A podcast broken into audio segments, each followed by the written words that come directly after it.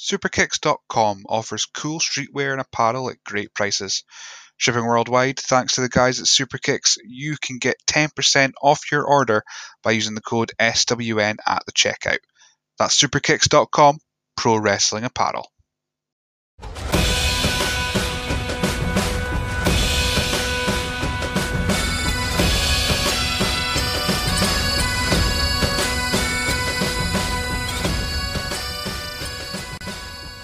Welcome to the latest edition of the SWN podcast. I am your host, Billy Strachan. I am joined this week. Uh, I'm so excited about this episode, which could be part one of many, uh, with the Granite City Ghostbuster himself, uh, the Wow. red haired warrior, Scotty Not Swift. anymore. Look at me. My hair is like a natural color. And Oh now that I'm older, I've actually got grey and white there. It's like, So, so you're going, I was going to say you're going to go for the grey haired warrior, but sounds, what? I I don't mind it because I mean it's a part of getting older. But just because my hair's never been natural in 20 years, so during lockdown, it's the first time I haven't done anything with it, and it is almost 20 years. So I'm finding white in my beard. So I don't mind it, but it's a bit of a departure. But anyway, it's, it's I a little it bit. It was I, was, I was shocked. I don't know if anyone's going to see that in the video, but I was like, my word. Uh, Brent Carter actually sent a question in saying, ask, ask Scotty what he uses in his hair. Nothing. No. How not did, nothing anymore. the spikiness, though? Just, well, I use uh, it's a Fructis gel, and it's but but the Fructis gel had like different levels of like I, I, I guess like spiking ability. So I would have like the four out of six because any and anything below or over didn't work, but they've stopped producing it and it's not in the shops. So I've been able to buy quantities off of eBay, and then I just have like a stack sitting, so that'll last me six months or whatever. But now the price is going up and up and up, so it's going to get to the point where I'm going to have to find another product to use, and and I'm genuinely stressing because th- this is the only stuff. And also because my hair's dyed, it's got color in it. Some of the gel strip the color out, you know, and then you're leaving a mess in the ring, and and and, and no one needs that. So I'm panicking about finding a replacement. so, so the this longer the shows are off, longer the shows are off, the better, so you can source a, uh, a Yeah. replacement. Exactly. I've got. I think I've got about. I think I've got about seven or eight shows worth sitting when it's time to go. But after that, uh, it's, it's, it's squeaky bum time. After that, will be it. Every so often, be like, no, I'm just going to do a promo in the ring. I'll have a hat on at the same time. I don't need. I'll, I'll do. I'll, I'll get Yeah. injured, and then I'll be off for a couple of weeks. I'll be fine. Uh, if you right. see me wearing hats, then you know why I'm wearing hats in the ring. It's like, why has he got a hat on? It's so weird. Odd. So, so we're not even a minute in, and we've already spun off. So let let's. Sorry, Straight hot note. tangents. You you I warned do me. tangents. You, you warned me, and I was very much expecting this. But we'll start with the boring question, and then we can we can have some fun. Uh, so, how did you get into pro wrestling? What was your first moment to hook you in? You see, my memories are all over the shop with that. I do vaguely remember being at my grandmother's when I was young, and the TV would be on like, all day, and World of Sport it would be on, and I wouldn't know it was World of Sport. I would just know, oh, these guys are fighting. I remember it being rounds and being confused by why why are they fighting and why are they stopping and why are they're starting again until I figured out oh it's round system. I didn't know anyone. I remember the likes of Haystacks and Big Daddy because they were so big. Um, but I didn't, I couldn't appreciate the guys who, who were good at it. I, I didn't know. It was just wow, what's this? And um, but I do remember watching. I think it was a wrestling challenge. I remember it was Legion of Doom. We're teaming with. I think it was either the Warrior or or no, it was Davey Boy. It was Davey Boy Smith and Legion of Doom were coming out. I think they were just killing the job guys, whatever and obviously like Davey Boy's huge, Legion of Doom is huge. They've got like the face paint and and you know the spikes. It's like I was blown away by it. So I think that was the catalyst. Seeing those three guys, like I need to see more of this, and then bugging my friends who had Sky because I never had Sky TV because back then Sky TV was like a luxury. This is like '91, so pestering my friends to tape stuff from me. Sometimes they would, sometimes they wouldn't. Going around to theirs to watch like a Rumble. I remember watching the Rumble '91 and being blown away by it. And then we went out in the back garden and we had a rumble. We had to throw each other over the fence. I'm like about 10 years old, don't know what I'm doing, no idea, still don't know what I'm doing. Uh, and it was like the back at nine, so it was getting dark. And basically, we- kept going until it was like pitch black. It's okay, time to go home now. So this never ending rumble in the dark So I was bitten. I was totally bitten at that point. Um, and even though wrestling, wrestling 91, 92 wasn't particularly like big in in in the schools in Aberdeen, wrestling was was big because we had the sticker books for trading stickers in between like breaks and stuff. Um, Undertaker was super popular among us. Um, I think he might have been the most popular guy actually. So even though American wrestling was a bit down in '92, in Aberdeen, especially with the group of people I was with, wrestling was like hot. It was big to us because we didn't know business was down. We didn't know. We just knew it was amazing. So I think that's my strongest memory is Rumble 91, watching that wrestling challenge with Davey Boy and Legion of Doom and just being, wow, what is this?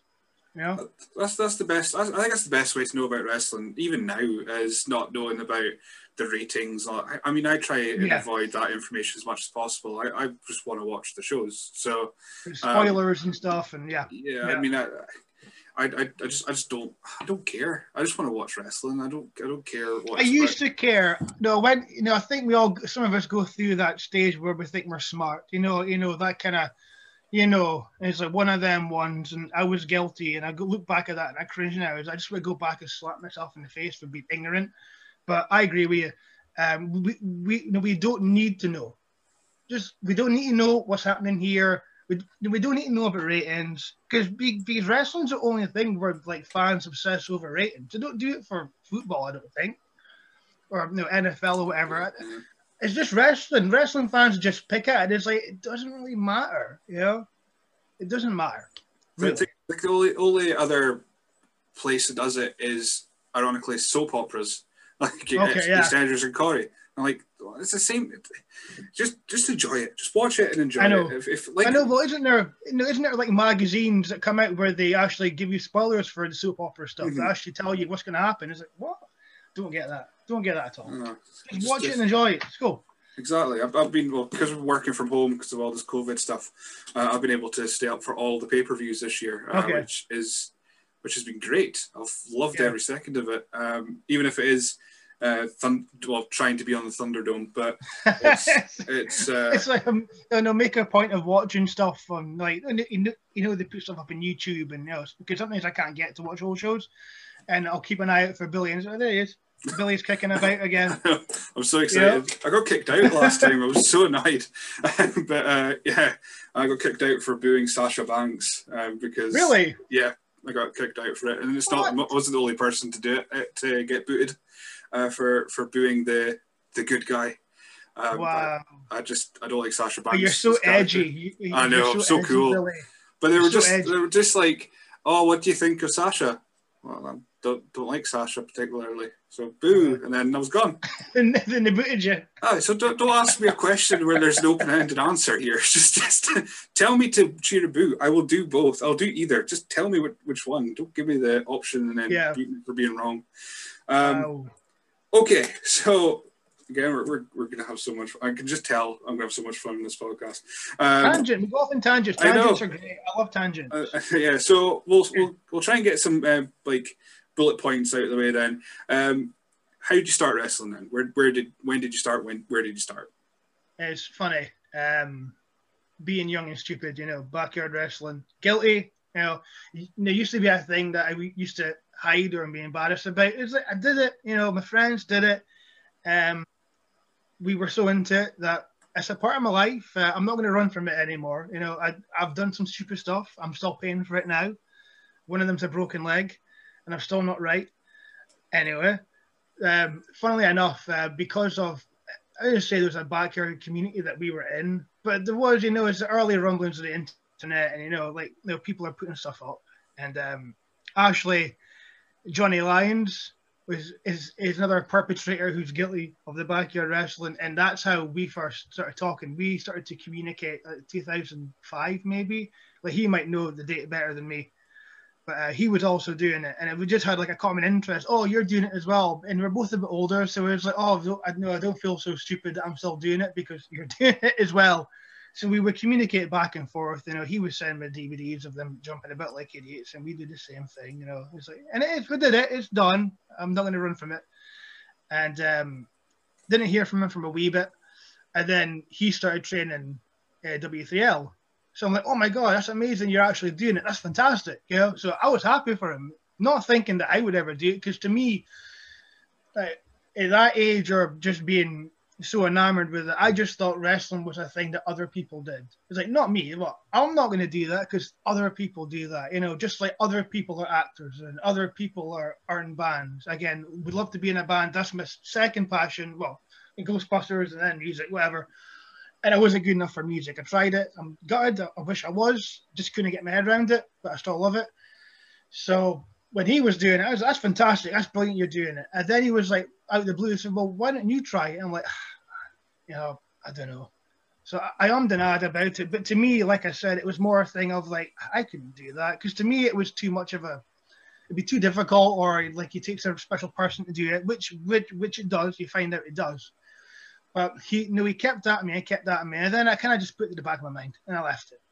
And then um, he ended up um, starting WrestleZone in Kirkcaldy, and he's like, "Look, I want you guys to come. Please try, at least try." And it's like, "Okay, well, now, no, like that, now he's got his own thing. I can't really say no to him now because he's, he's he's at me, like me and the guys. Like, and again, most the nucleus of WrestleZone now, I'm lucky that people that uh, I've known for a long time, and in some cases, like I'm really super close to. So we have strength in numbers in terms of okay, I may be panicking, I'm nervous, but at least I've got my guys with me, and maybe they felt the same way. We're all together. So we would. It was December 2007. We went down for the first time. Um, Stu was there, run us for five and a half hours because it was going to be a case of because it's Aberdeen to Kirkcaldy, cramming everyone in the car there and back. It wasn't going to be like there three nights a week. You know, it we couldn't manage it. People had other stuff on, but, but when we were there we wanted to maximize what we're doing. So we'd be there for five and a half hours and we love it. You know, actually finding out that, oh, I'm actually capable of doing more than I thought I was. It's just, again, it's confidence thing, it's a self esteem thing. I still struggle with it now a little bit, although I, I try and get rid of it whenever it pops up. So we would do it, love it. Um, it's, it's sit in the car like sardines, and now you're starting to cool off, and then then you get the car when you get to Aberdeen, and you can barely walk because you know it's a it's a tough shift but we're always talking about okay, I want to go back and what can we do next time? What can we, how can we make this better? How can we improve in this? So that would be that we would go down on a Sunday, long ass session, pay for it Monday, Tuesday, Wednesday, Thursday, feel normal again on Friday, repeat, repeat, repeat. And that's how we started. And uh, Stu, Johnny, I guess again, Johnny Stu, I can't help it, sorry. Johnny Lyons, Stu, my, you know, like one of the best guys I've ever met. Um, he gave us a start there. So I'll always appreciate that. You know, like he had a lot of confidence in us, more more than I had in myself. I mean, he's always mainly he's always been a guy who's championed me, even when I didn't. I was like, "What? What do you mean?" He's like, "No, you can do this." I was like, "Okay." So he would give me a kick up the arse, you know. And, yeah. Um, yeah. So when I when I was doing my, my research for the website itself, um, I was going back and finding uh, anything I could on WrestleZone when I was doing the the title reigns and, and the history. Um, so WrestleZone itself started in Kirkcaldy, as you said. Mm. Um, was it was, was about two years before it started coming up north, uh, coming up this way? Well, or? um, again, the time we got there, they've been I think they've been going for a few months at that point. I can't remember exactly the start. Um, the first time did a show in Aberdeen was June 2008 at Harlaw Academy. So it was still based in Kirkcaldy, but we were, I mean, you know, myself and William Sterling and others were saying, look, you know, if you want to give Kirkcaldy, because you know, when you run the same place a lot, you need to, it's good to give it a breather because if you're there all the time, how can they miss you? You know, people have got their own philosophies on how to promote shows.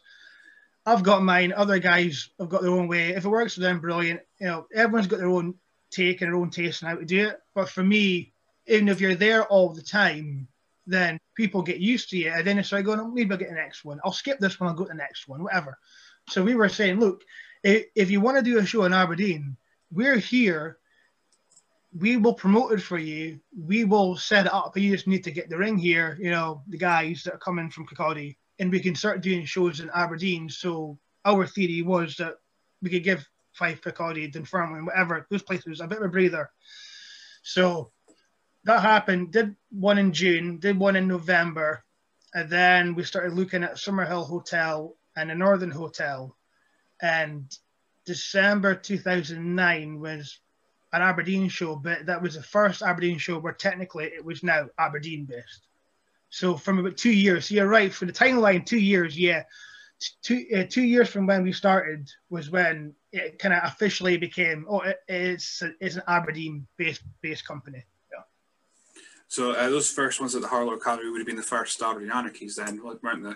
Yeah, technically, it's, it's kind of it's weird because they're not quite canon anymore. You know, we're kind of it's kind of one of those things. Well, that was the old guard, that was the old era, and we kind of just uh, and I'm not dismissing that at all because I mean, I mean you have to start somewhere. Like the early stuff, a lot of it's not good. It's, it's bad, you know. And again, people like to go and come on these podcasts and you know, and everything's positive and that's great. But for me, being around a bit longer is like if something isn't good, it's not good. But we couldn't have gotten to where we are without having these because some of the shows were were not good. You know, and there's reasons for that which we might get into. But when you start, you know, and unless you're unless you're like a, an Angle or an Owen Hart or or um or or Dominik Mysterio who came out of SummerSlam and just like wow, you know, he looked amazing. No, some guys can just come out to shoot and be fantastic. Uh, some of the stuff, early stuff, was rough, and I can't, I can't, I'm not even, I'm, I'm not looking back at that unless I was having a few drinks with the boys and we can laugh at ourselves. I'm not watching that by myself. No. I, th- I think there's a there's Absolutely a big. Absolutely not. It's rough. It is rough. Yeah. I think I got into Scottish wrestling at the perfect time because for me, I started in 2012. I started going, watching. Yeah, 2012 is a good so year. That yeah. was when I. I mean, I I, I wasn't there for the, the bad years because 2012 onwards seems to be where everything was was picking up and uh, the bigger yeah. shows were happening and uh, of course my first WrestleZone show was the following year in 2013 the first one at the beach ballroom and from that point I, I said I've only known WrestleZone as being the company that ran at the beach ballroom and I've got these shows all over the country yeah, exactly, yeah. so I, I, I think I, I, went in the exact right point to to uh, see the, the best part of WrestleZone and beyond. Um, thankfully. But then uh, even the same we say about the bad years, I mean, like that's it's, it's different as well because the way I'm looking at it is going to be different to the way like maybe like a regular might look at it, you know, because a lot of the people that are at those first shows are still coming now, so they must have enjoyed it. It's different because I mean you're going to be your own worst critic. Um, I'm guilty of never being happy the times that I have been happy, those matches are few and far between. Like there, there's there's there's a handful of matches that I was like, you know what, that was that was good. But um, yeah, like I said, you no, you can't get better until you have some stinkers. And we, oh, I've had plenty of stinkers. I've had plenty of them, plenty of them. Yeah. Um, so you're you're, I would say considered as as the franchise, the the, the, main guy, the the Don Cena as I called once, of of uh, of WrestleZone. Um, just a segue, very briefly, epic, like uh, so so well, uh, John Cena. So I got a fun question um, from Stevie. Uh, who, who who actually did our third season of the OSW TV podcast when it was a thing. Um, oh yeah, yeah. I, I, I know Steve very well. I, I, I know Steve. I know Steve. He, he asked, How good is John Cena and can you explain it under five minutes? For me, wrestling's based upon creating human emotions, creating a, a feeling, not just that, you know, like a passive, of that was a good match. You know, wanting someone to win or wanting someone to lose to me is far more important than having a good match. And again, we get into a debate about what a good match is a good match to me is a match that you're invested in. Are you invested in John Cena? Yes, that's why he's the man. Under five minutes. Boom! well, we're saying again, I, I, I could gush about Cena all day because I think Cena is storytelling, timing, presence, charisma. Yeah. And he looks fantastic. Tick, tick, tick, tick, tick. He sells merch. He has cracking matches. And, and what, we were saying before I hit record, it's the exact same thing for Randy Orton. He, he does, he has all those things, and every, and as you were saying, everything he does in a match means yeah. something. He does. Like to me, if if you were again, you you speak about like uh, if you were in a lab and you build you build a pro wrestler. You know, like Brock Lesnar's one of them. You know, Roman Reigns is one of them. Like a Hogan's one of them. Warrior. You know, guys like guy people that think this is what a wrestler looks like. Now Randy Orton isn't like a huge, massive giant, but he's tall. He's good size. He looks good. He's fluid. Um, his facials, his timing, he makes everything look like he's not even trying. It's just he comes to him. Like Randy Orton is a guy that you would make in a lab. It's like, yeah, that's a pro wrestler. You know, and those guys are few and far between, in my opinion. Yeah. He's special. He's he's and I, I said to you before we started recording, he's my wrestler of the year. I mean, who else is there? And I know there's, uh, I, I, I mean, like I'm, and, and I'm not a super big Japanese guy. I've watched some AEW, so I'm not dismissing stuff because you know I know enough to know what's going on, but I am I am a WWE guy.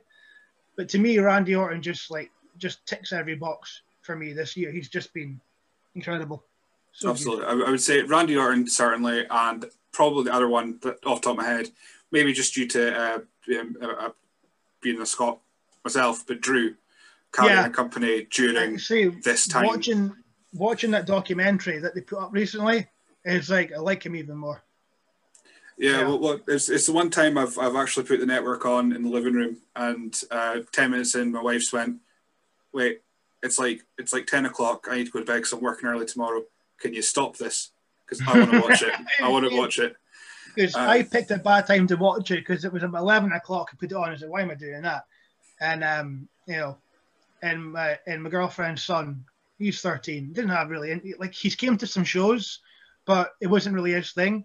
But he, he came through and said, "Oh, what are you watching? Watching this?" And then then he sat there quiet for twenty minutes. And I said, "Right, time for bed." He's like, "No, let's finish it." He's like, "But you don't even know what's going on." Is yeah, but I like him. He's like, "There you go." So right. like you suit him as well. Yeah. So yeah, I'm I'm really glad Drew's doing well because um, yeah, he, he does deserve it because he's put his time in as well. He's had ups and downs. You know, exactly. and I've only had the chance to be around him the one time when he came in for the for the nation show against Andy but um, great guy, you know. So I'm happy for him. Uh, I think it's a story I've said in the podcast before, but um, for some reason he follows my personal account on Twitter. I have no idea why, but um, he, he, does. And the, the night after WrestleMania, I thought, you know what? Um, I'll send him a wee personal message, a wee DM because yeah, may as well. And yeah. so just thanked him. I really enjoyed it. I, I, mean, the match itself was was what it needed to be. Didn't have to be anything yeah. uh, special. And exactly. then about ten minutes later, this is the WWE champion. Replied. I'm like, why are you replying to me? I'm just, but yeah, Again, that's the kind of guy he is. you know, like how much messages that he got during that time period as well, because it would have been you and thousands of others and his, his friends and family all saying the same thing. So no, the fact he, he took the time to reply to you says a lot about his character. So that's good to hear. Absolutely. All right, we'll get back to you though. This is what the podcast's about. Oh. Um, so, so uh, how long did was your entrance theme always uh, Bad Religion, Sinister Rouge? Yeah, it was actually. Um, I don't even think there was any other real discussion. I mean, I, I mean, a couple. I mean, like Dennis Dennis Law a referee is a bigger Bad Religion fan than I am.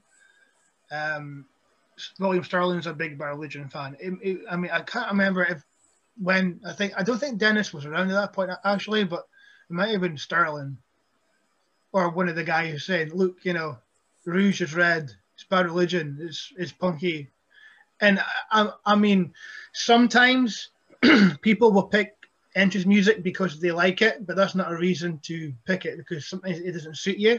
I mean, if a song was like disco and it suited me, I'd use it. You know, doesn't matter that I'm not into disco. But I was lucky that not only was one of my favorite bands, one of their songs, it fit me. You know, it was like I like it and also it works. So I lucked out there. Um, yeah, it's, it's been 12 years and I've never I've never changed it. It's mental actually. Think about. It. I've never really thought about that. It's been 12 years now and I've never changed it. So what I love I, about I don't it, think I will now, unless there's a good reason to. Yeah. What, what I love about it, the song's like one minute forty eight seconds long or something like it's that. One minute fifty eight or something yeah, like that. Something like that. And that yeah. is your entrance. That's exactly from this from as soon as you get out of the the, the through the curtain to yeah. as soon as you get into the ring, it's always that amount of time, and that's why I, love, I just think it's amazing. It's just like that's it. Summed up. There you go. One, yeah, and it was almost like I planned it. I didn't, almost. I didn't think that deeply. I promise I didn't. But know, for the purposes of this podcast, I meant it. Um, yeah, this no, but there's times that I know that I've been I've, I've been bumbling about outside the ring for too long when the music starts again because I know I'm going to get around when I go back. It's like just get in the ring. Sorry. So that's so so so that's the guide. If I'm in the ring by the time it, it stops, then I know I'm doing good. Uh, yeah, you, you've just about timed it. Um, so your wrestling career, you've you've you've you've accomplished quite a bit. Um, from my my uh, research here, you've been No Limits champion. Yeah. Um, you were in the first, or you were in the unification match at Ardianarchy that unified the heavyweight championship with the No Limits championship. Mhm. Uh, you've been tag team champion with Jay Lethal and Johnny Lyons, both of whom we'll probably speak about uh, during this. And of course, you've been undisputed WrestleZone champion twice. All right, I think that. Uh, once. yes. Yeah, it was split up Yeah. between with Andy Yeah. Wild. Yeah. There was some controversy there. Yeah, but your In- first reign in- in was Montrose. 525 days, I think, wasn't it? Something like was- something was- mad. Something like it was. Yeah. Something like that. It was like um someone who's more organized than I am kept kept. And there might have been Martin Clunas actually. Martin actually kept track of it because I'm useless for that. So, oh, you know, it's been this long. There's a, oh, wow, okay, well, that's a thing. I mean, there's there's a story there. You know, anything over a year now, and and, and I know, I know we don't run every week, and we're not running shows every night, so it isn't as big a thing as you know, like a WWE champion being that long, or but still over almost a year and a half is is something to speak about. Yeah. Uh, and if if again, I've written this down actually, but off the top of my head, I think you have one of the best um, win loss records at Aberdeen Anarchy since the Beach Ballroom era, era in Um, 2013. I think Yeah, only lost the once. of guys that keep track of that, I think. I, I, um, I'm one of those kind of people. that keep track of it. 'Cause I, I That's do like because the I'm not. I'm the total opposite. I just because I mean I think when you're in it as well, you, and again I'm I'm like a lot of the guys are like this. I think it's like when something's done, you're, you're looking at the next thing, and you like you never really stop.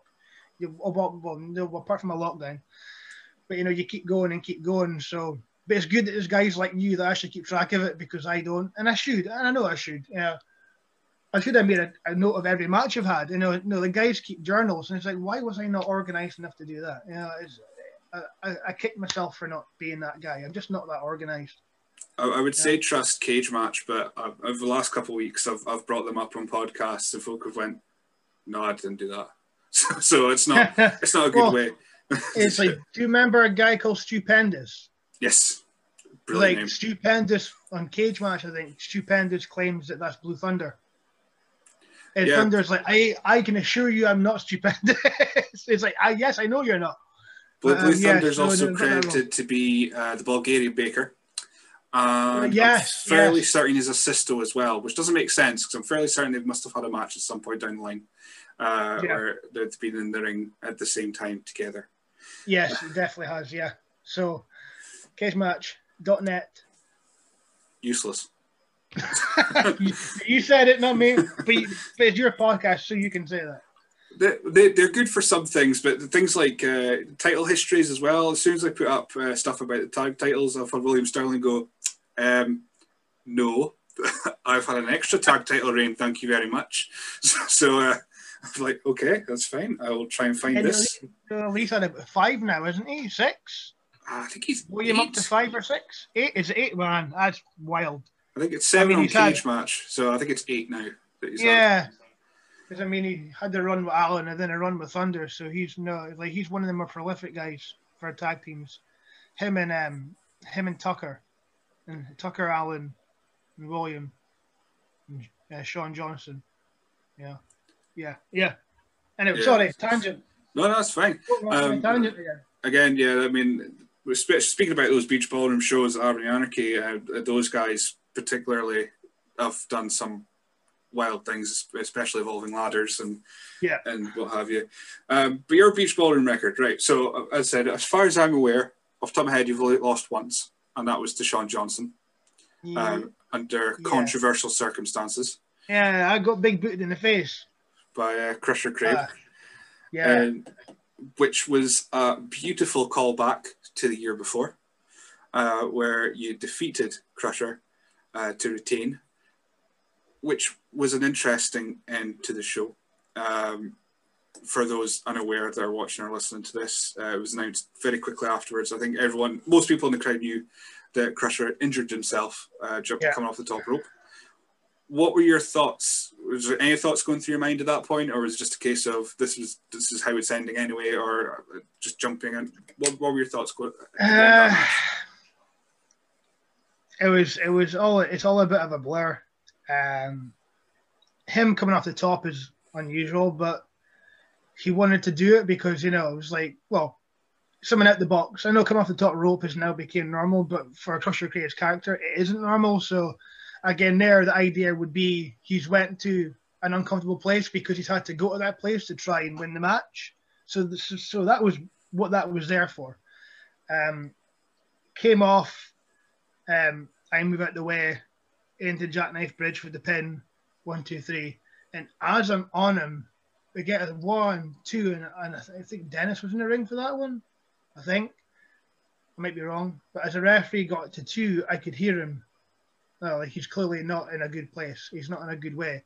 By the time the three came down and I'm off him, then I know, right, something's wrong here.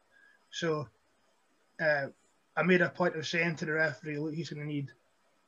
So I need to get out of here because it can't be about me.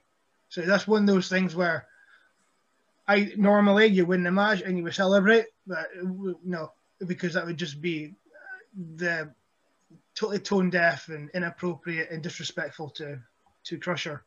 So the only thing at that point was let let let the referee know I came through and made a point of telling everyone help now. And we had uh, we had uh, like no the medical staff there because Baldwin show you got you know obviously you know you need that anyway. But so they were in the ring with him, but I was I was in a blind flap telling everyone, and then I felt personally responsible for what happened. So I had a moment. I'll be honest, I did. Uh, it was um, Dodd Dodd Morrison, who take pictures for us back in the day. He was the one that taught me off a, a cliff, so to speak. Obviously, you know, I know because I was I wasn't doing good. And obviously, Crusher was doing far worse than I was. But um, he sat me down and said, "Look, you know, it's not your fault," kind of thing. You know, it wasn't like you pushed him up there. You know, it's one of those things that happens. And I think he came down, I moved, and as he's coming down, is like he said, instead of landing flat, he just his foot came out and it's and it jammed and he broke his hip. Uh, so obviously, I um, you know, I know like you know, me and Crusher had this big long feud in the past and everything else, but you know, when he was in the hospital, I made I made a, a point of going in regularly. Uh, a, a lot of guys did, you know. Uh, Aspen was in there a lot. I know that. Um, uh, I know. I'm sure Len was in, and again, lot, uh, again, ev- all the all the guys that you would imagine were in there regularly. So he wasn't by himself very much. If anything, he played once in peace because he had a constant stream of people. And then some of the regulars were trying to find out where where he was, and I thought that was a bit. Mm. Mm. So um, no, the Crusher made a point of saying, no, these these are the people that I'll be seeing. I'll be seeing the guys. I'll be seeing my girlfriend. I'll be seeing my family, and that'll be it. Because he had plenty of people coming in. Yeah. So Yeah. I'm not saying who those regulars were, but uh, he did say it's like I had so and so. I was like, oh, okay. Just you know, again, give him his space, and and I know it's out of love, but Mm. you know he so like so he so he had a list of people that he was comfortable seeing, you know. Because again, I, I don't think the fans need to see him in that position. Mhm. You know, the, you know, they want to see Crusher as Crusher.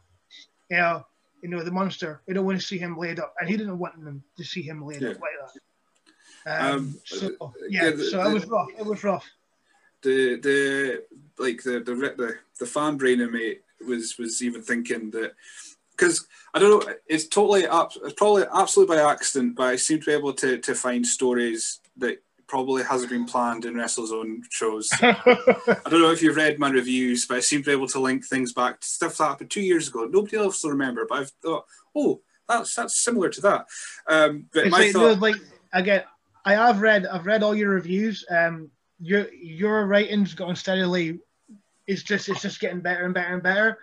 Um, I think it's also it, because you've kind of, you know, it, it's difficult to be negative because you want to like everything, but you're starting to get good at calling it. you know something's not good, it's not good. If that's how you feel, then say, you know. It, You Yeah. know, like it's okay to it's okay to not enjoy something on one of our shows because we can't hit a home run every time. And I Yeah, I think mean- you're getting good at being honest with that too as well. I think I've Yeah. also found it a bit more liberating that Adam does the, the analytical one. He does the, uh, the what happened in the match, and I can just go Yeah. around and go right, go check out what happened in the match. But Yeah. So and so did this, and so and so did that, and it's just like, yeah, I can I can get a bit, a bit more free to go. Well, that was a bit rubbish, but this was good, so cool. But they're definitely, but you're right because there definitely is callbacks because that's almost that's almost a thank you to the people that have been there like regularly. I mean, as much as it is, it's for everyone, but there's things that are thrown in there to let people know. It's like you know, this is for you, and you'll get a kick out of this, and we do appreciate the fact that you're here all the time. So as much as you know, the show is for everyone. There's little nuggets in there, like for yourself and, so, and some of the regulars, where they go, "Oh, all right." It's almost like being invested for this whole time is almost like a reward for it's like you know we know you're here and this is for you, Yeah. but not but not to the detriment of the rest of the show. Yeah, so how, how I got to that was um, the the main event two years prior was Crusher versus Jack Jester, Hmm. and the ending was Jester was Crusher going to the top rope and Jester hitting him with the chair, giving him a tombstone, Yeah. and that was it. So it was like a for me it was like a redemption. If it all went well for him, it would have been like Yeah. his redemption arc and, and the one title. Um, but yeah, if you go check out my reviews, I don't want to plug them too much, but the more recent ones definitely lends like the Battle of the Nations, Anarchy, um, because Adam's done such a fine job doing what happened in the shows. I just Yeah. I could just spend about two, three thousand words just going, oh, this just reminds me of this, and this was the this is amazing. This story has been eighteen months in the making. This has been just everything. So yeah, it's it is a reward. It is rewarding going to these shows. I mean, uh, unfortunately, I mean. Uh, Aberdeen doesn't seem that far away, but when you when you put up the cost and the time and all that kind of stuff, I can really get to like the bigger shows, or if you come to Keith, I'll go to Keith or, or stuff like that. So it's still rewarding, even if I'm only going to a couple of shows a year, that I'm still getting callbacks each time as well. Yeah, Um, especially around hotel shows. There's just I don't know how. Hey, I don't know how you get the guy the ring in there. Oh, oh, oh. And two, I don't know how. we get the ring in, but with difficulty.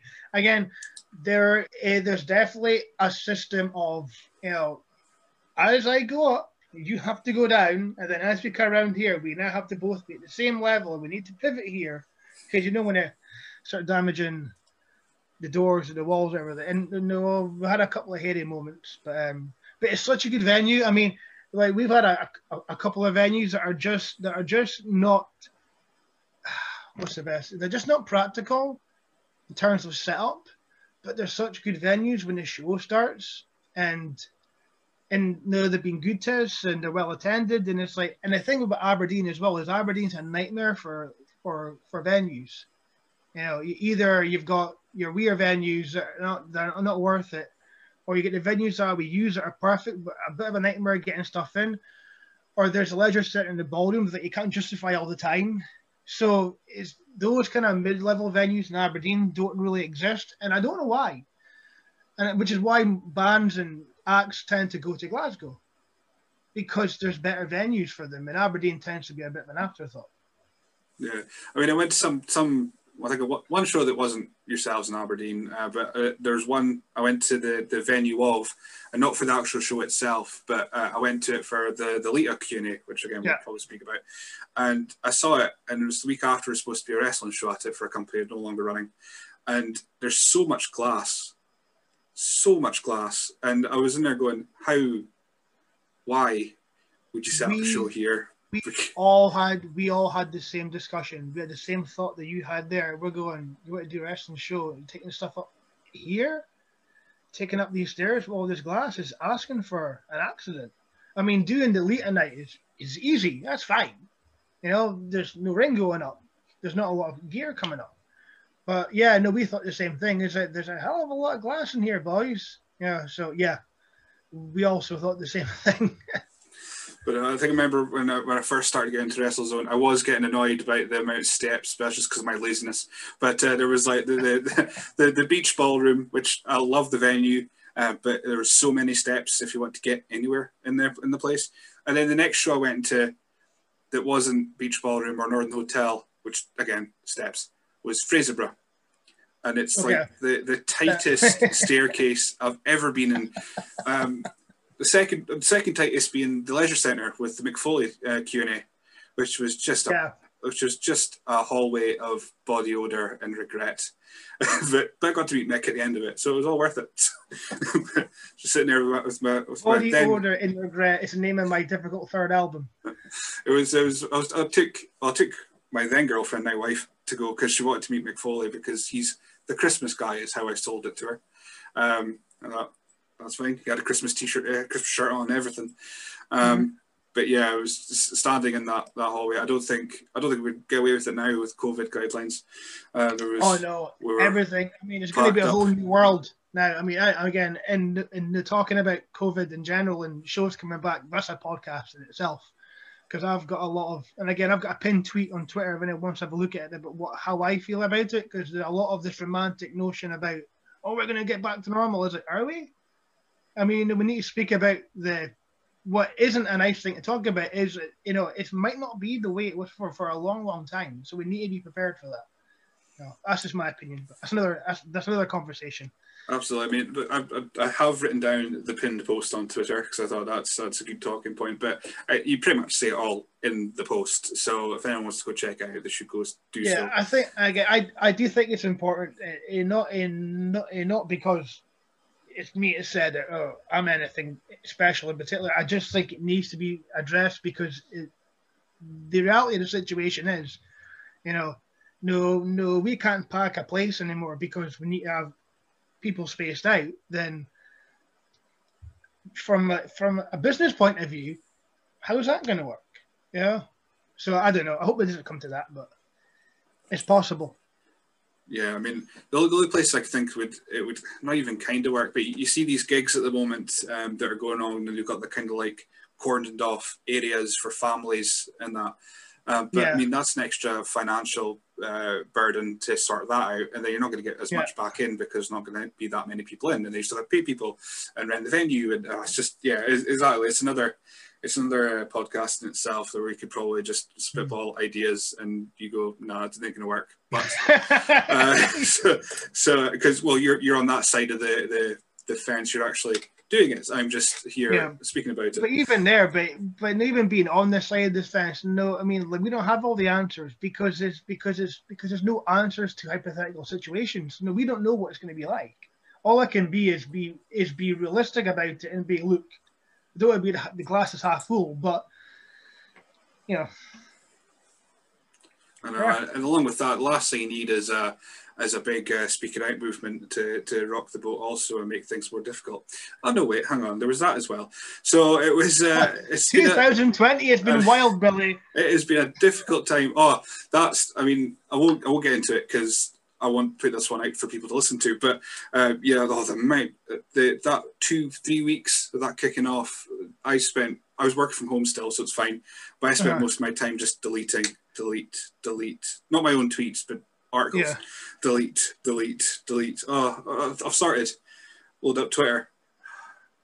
Delete, delete, delete. it's just been Uh, it's it's been it's been one it's been one thing after another. I mean, what a year. Yeah, I mean, I think I I said to yourself, I think uh, you, you messaged me after I, I put out a tweet saying I've spent so long and I've deleted like 900 articles, and uh, I was just like, honestly, if if I heard anything about the guys up north happening, I think I would have just given up at that point because I would just Yeah. like, what's the point? I'm not going to shows anymore, so I may as well just just give, scrap this whole thing. So. Thankfully, Yeah. nothing nothing is happening. We're thankfully you're boring. I'm boring. well, I mean, look, I mean, look behind me. It's like, no, what do you do, you, Scott? Well, I collect toys for goodness sake. I'm not a danger to anyone. I'm not. I'm just, you know. And again, having stuff, having stuff out with wrestling is super important. If wrestling's all you have, I think if wrestling's all you have, and not so much when it's if it's what you do to feed yourself and it's what you do for a living, then that's different. But if it isn't, and if, and if it's all you have, it causes problems, and I don't think it's healthy at all. You know, like unless it's unless it's your main source of income, you need to have a think. And it's caused a lot of issues, and it's caused people thinking that they're superstars and they're more than what they are. Like, let's just have a think, let's settle down, and just look at what it actually is. Because there's levels to wrestling. You know, there's the guys in WWE, and there's AEW, and there's Japan, and there's Impact, and there's Ring of Honor. And a lot of times then there's everything else. And even there, that's tiered, you know? So Scottish wrestling is great, but it is what it is. So let's not think we're more than what we are. And that's what's happened. You've got people who think they're more than what they are, thinking they can behave in a certain way and get away with it. I love wrestling, but you know what? It's not that important. It isn't. Yeah, I mean, like, like saying, it is. It's it's a it's a niche of a niche of a niche. I mean, you've got your big American ones, Japan, and then you've got your European, and then you've got your British, then exactly. you got your English, you got yep. Scottish. So yep. it's it's just. Um, I know definitely. Again, the thing, eh, some people, you know, we speak about people being in, in bubbles for COVID. You know, like you're in your bubble. Well, the wrestling bubble's a thing, and if you're stuck in your own bubble and you can't see out with it, again, that also causes issues. I mean, you need to be able to just go, you know, because wrestling, like, there's nothing normal about wrestling, but but you need to be somewhat grounded and somewhat realistic to deal with it. And if you're neither of those things and you're in your own own little bubble, then you can't see out of it. And for me, that's not healthy. And the thing about lockdown as well is I didn't think too much about wrestling, and I'm, I do not even. I actually felt guilty initially about it, but I don't feel guilty now, because um, I've been it's coming up for 13 years now, and even when there was not shows happening, like the stuff happening, stuff being planned, blah blah blah, and it's been great, and I love it, but I don't, I don't love it the way I did, and I think that's more of an age thing as well and I've done more than I ever thought I would. It doesn't mean to say that I don't love it. Uh, I I I had a lot of love for wrestling, so losing a little bit of it still means I love it a lot. But it's not it's not the same as it was for me. And lockdowns made me lockdowns made me put things in perspective. And then when all this speaking stuff came out, I'm just like, you know what? Like really? Come on. Exactly. I mean, you I think off top of my head, I could probably think like the layman, anyone, pretty much the rest of my family, they could probably only name one wrestler that's UK based that's active right now, and yeah. it's Grado. But yeah. that's not because of wrestling. Yeah. So yeah. it's it's because of of Scot Squad and and he's been able to to expand his portfolio to mean wrestling. He could do wrestling, but that's not his life anymore. It not, that's not his be all. And it's also because he's funny and you don't need to be a wrestling fan to get funny. Funny is universal, and again, there's different. Like people have different senses of humor, but funny or humor or comedy is far more broad and universal than wrestling. No, no, comedy is this and wrestling's that. I mean, like my mom and my grandmothers, when God bless them, when they were still here, would have loved Grado. Um, I mean, my mom would would love Grado. I hear people coming to like people came to the ballroom shows and left before my match because they didn't want to see me. They came to see Grado. That's cool. I don't mind. I get it. I don't mind. I'm just glad you came. They saw Grado and they went home. So cool. I know. Well, that's why Grado was here because we want you to be there. I don't care that you didn't stay for my match because you were here to see Grado, and that's why he's in the show. You know, funny isn't always what funny isn't funny or comedy stuff. I don't think you can have it drive, you know, like pull the train in a wrestling promotion. But I think it's important to have it, and Grado's like up there. And uh, like I said, you don't need to be a wrestling fan to laugh at something. And that's why he always gets over. He always gets a reaction. It's people that don't like wrestling come to wrestling to, to see Grado. He's a draw. It's yeah? a variety show at the end of the day as well. Of course it is. It has to be. It has like, to be. I, I don't want seven matches of guys in black tights trading holds. Sorry, I just don't. You know, I want to see. I want to see Alan Sterling, and I want to see Caleb. You know, and then I want to see Connor come out and fly about a wee bit. You know, and then I want to see Damien kick someone in the head. You know, then I want to see, I want to see Zach, Zach, Zach Dynamite give it a bit of this when he comes. You know, every it's like, and we've got a good cast of characters. Absolutely, yeah. That, that's that's the bit. Again, that's what I know, love about WrestleZone. It's it's, it's your old. It, you've got story. Um, speaking of Grado, actually, he, he does uh, he does wrestling daft, and I listen to that, and he has a lot of love for for coming up to WrestleZone because of that. Because there's so many characters and this stories, and there's there's a interlinking story between each show as well, um, and that. But yeah, Alan Sterling, um, oh, just I don't think you could describe Alan Sterling in five minutes like you could Alan, John Cena. Alan Sterling's my favourite Scottish wrestler, and I'm not joking. And it's not because I'm biased. No, he just is, because he entertains me more than anyone else. So, he, so for me, he's my favourite. I just, and I keep telling him that he thinks I'm joking. I'm not joking. You are my favorite wrestler, probably Randy Orton. You're my, you're my favorite wrestler because he just he just cracks me up. It's like he's just funny. He just he just makes me laugh. He and also everything work. Yeah, and also as well, Alan is Alan is more than capable of having a wrestling match too as well. And again, let's not forget that for I mean, like I know he's done a bunch of silly stuff, but he's done some wrestling there in between there as well. You know, Alan Alan knows what he's doing pretty much with everything, and he's just a riot. You know, I think he's I think he's amazing, and I'm not biased. That's genuinely how I feel. No, it's not. Well, it's I, not good. I I, I, will join you in that opinion because uh, in my time of the last what, seven years, I've seen Alan Sterling. I've seen Sterling. I've seen him against uh, Ross McTavish. So that's how I first saw him. Um, it would be I with yourself. You were teaming up with Ross. Um, so yeah, that was the first time I see him. So he was uh, a bit of a clueless. Sterling Oil Alan. Yeah, Sterling Oil. But at that point, it was a bit more of a, a hokey, clueless Sterling Oil Alan. Bit. We're getting there. Yeah, yeah, bit, yeah. we'll, we'll yeah, take a dive. There.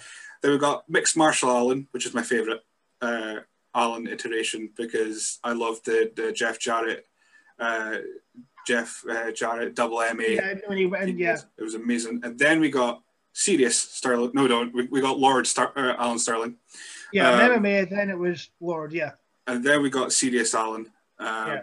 for for Sterling. Sterling. And then um, he's back to he's now Captain Alan. So if it's what he's best at. I mean, and although he's playing a character, the way he is now, and the same with the Lord stuff, and the same with the mixed martial Alan stuff, that's more what he is and it, obviously he's he's he's embellishing it a lot, as you would.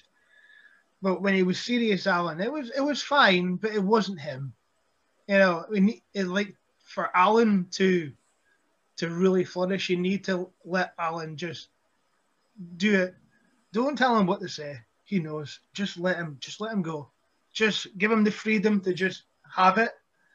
You know, and he knows where the line is and when it's time to do, because I mean that match, I know we're jumping about, but the match he had with Grado at last year's Anarchy, is I was as he leveled up there. Then the match he had with Joe Hendry, he leveled up again. You know, so it isn't just him capering. Like he's having, like he's having really good matches with like obviously Grado was like the king of comedy, and Joe Hendry is very good. So he's so he's hanging with a couple of guys, you know, and he's and and he's more than hanging with them. I mean, he's with them. Uh, for me, he he he he kind of leveled up with those matches in a big way, and I think I think it helped his confidence a lot too. You know, it's like, no, like you can do this. Like and like you say, Alan Sterling should be everywhere because he's great. Yeah, he's, he's absolutely Simple. fantastic. Whether he, whether he wants to believe it or not, uh, he is because he's just fantastic. Yeah, um, yeah, absolutely. Uh, but speaking of like leveling up, um, what I again what I admire about wrestling. I'm mainly speaking about wrestling, not your own career here, but it's kind of all interlinked uh, eventually. Um, but speaking about like the leveling up, um, it's it's really amazing to see. I mean, you, you of course are one of the trainers at the the WrestleZone Training Academy, so mm. you'll get props at the same time for this. But uh, seeing guys debut, and then because I look go a couple shows a year, seeing them a couple months later, and just seeing that evolution, just just being in front of a crowd, does mm. to people. Because uh, we thought it's uh, Nathan North being one. Uh, so I was one of I didn't I think I saw one of his earlier matches. He was fine, very good. Did, did nothing nothing wrong. And then when I saw him at Battle of Nations uh, when he was uh, in a tag match with against Bingo Balance, um, he was oh, just another level of performer. Um, Yeah. And even guys that didn't make it all the way, um, like uh, Jimbo Banham, was a guy I was super harsh on when I first saw him um, because I just did Oh, not enjoy I what he did. I remember reading that review. I was like, "Oh, you went in with both feet there, did you?" But then I saw him Keith a couple months later, and I was like, "Who's this guy? He wasn't the guy I saw last time. It time." just, it just, again, it does. I, I- mean, having having your debut match doesn't necessarily mean that. Oh, no, obviously, it mean that you've made it. I mean, no, you have in a way that you've done it, but but you also keep developing. You also keep your development when you're wrestling in front of people because as much as you can learn running drills and everything, you can't replicate what you get in front of a crowd in a training environment. Like if people that are with you acting as a crowd in a training environment, but they know you, they don't have no, they have more of a relationship to you than than like average punter will. So you can't you can't recreate that in a training environment. So you can have your first match and think you're ready, but working in front of a crowd becomes a skill that you need to develop on top of the physical. So what you've seen is is you know, you've seen them debut and they're fundamentally fine. Hmm. But on top of the fundamentals, you then need to learn, well, I need to remember there's people watching me. I need to let them come in and like be part of the story. And sometimes when it's your first match, you're just so nervous, like you just forget. It's like, oh my god, I'm in front of a crowd. I just need to get through it. It's when you stop trying to get through it and you start owning it, is when you see the change in people. So physically, they're doing the exact same thing, but they've taken ownership of what they're doing. And now they're telling the crowd, no, I'm taking you here. No, you're going to come here. As opposed to the crowd intimidating them and them almost kind of closing into a shell is when Mhm. people start, you know, when the, the head down being in the corner versus head up, chest puffed out, and you know, oh, they've just taken that extra step there because they're now embracing the fact that, you know, especially if you're like a heel, it's like people can't see me, or a babyface, like, yeah, we're in this together, or whatever, cheesy cornball, and I'm guilty of being cheesy and cornball, but hey, it's work. But um, yeah, no, you're right. It's like that that uh, that change is coming from them being in front of the crowd again, and again, and again, and then it becomes normal as opposed to oh my god, they're looking at me because that's quite intimidating the first time. Oh my god, they're all looking at me. What do I do? You know, it's scary. That, that's exactly. I was about to bring up the point you just did. It was. Uh, it's. It's. You can see it from a wrestler who's who's nervous about. They've got their head down. They're concentrating on the match. Um, but then as soon as you see them the next time and they've got their their their shoulders up and their heads up, you go, "All right, this guy wants us to be Yeah. involved now." and you can tell the difference. You can totally tell the difference. Just taking that second to just just let things breathe, breathe, breathe a little bit, and because it's difficult for a crowd to react to what you're doing if you don't give them the chance to react to it. If you're quickly moving on to the next thing, then that moment in time, that one second, is gone forever, and you're never going to get it back. If you can just, and it's hard, and we're all guilty of still doing it. I mean, you get amped up, or you have an off night, and you go, "Why did I do that? Why didn't I just wait here? Why am I over here doing this when that should be more important?" you know, even now, I mean, you're never going to stop learning. And the moment you stop learning stuff or start, you know, it's the day you just go, well, that's me, I'm done, see you. Because you never will stop, ever. Never, ever. Um, so speaking of your, we'll, we'll we'll try and swing back to your career then. Um, Tangent. yes. we're, I'm, I'm very aware that that Nova's needed and walked, so I'm just just as I Well, try it's and tick okay. off some um, bits off here. I don't know if I can maybe coax someone else to take her out tonight. I don't know. We'll see what happens. We'll Let's, keep let's see going. what we've see- got. I think I've ticked off quite quite a number of things here, but we'll go back to your wrestling career. Um, so your first major title after the Beach Ballroom era began. Um, I think that's that's well when I started watching. The we'll beach it that. ballroom era. I like that. Yeah. Um, we had you won the tag team championships with uh, Ring of Honor star. I think he was TNA star at the time. Jay Lethal, Um, was he still on team? possibly. Might have just been Um, might have no, just I- left. he no, wasn't the Black time-. And I know the first time I saw Lethal was it was a TNA pay per view and it opener was him against Samoa Joe. Was that a was that about was that about glory? I, I I remember TNA. It's not something I have. I think it's 2005 and 2005 because like TNA in 2005 was like brilliant. I loved I loved TNA in that era. I thought it was fantastic, and then it kind of fell off a cliff a little bit. But that but that period there was great. But um yeah um I was cool. I was a good night. I enjoyed that. and Yeah. you and you won the tag championships from. It would have been from uh, teams. Was it Team Smash at the time? No, Midas one. Smash superior moves and submission holds. A shout out to James Midas, who I still occasionally give, I throw sticks at and stones at on Twitter, but I love Midas. I miss Uh, Midas. You know, it's like no, we had a wee little, we had a, a disagreement. This is more a case. I saw something one way, he saw something another way, and he admits himself his heart wasn't in it, and he just he's like, you know, I think I'm done. I don't want to do this anymore. Which is fine. And I no, still love him. You know, um, but yeah, tangent. And, and, and you played guitar using his title belt. I think that's. The, I did, yeah. No, me and Jay got the belts, in, but I don't, I don't know, I don't know why I did that. I don't know, I don't know. I just I had a for some uh, Hogan's entrance with a Hollywood Hogan, and he would use his weightlifting belt. I don't know why it popped in my head, but it just did. So Jay said, "Well, I'll do it as well." Then, so there's a great picture of me and him playing air guitar with the belts. I don't know, I, I don't know why I did that. Again, music thing. It like you know, like I'm a wannabe rock star, and I never will be. Um, but yeah, no, that that was uh, that was pretty wild.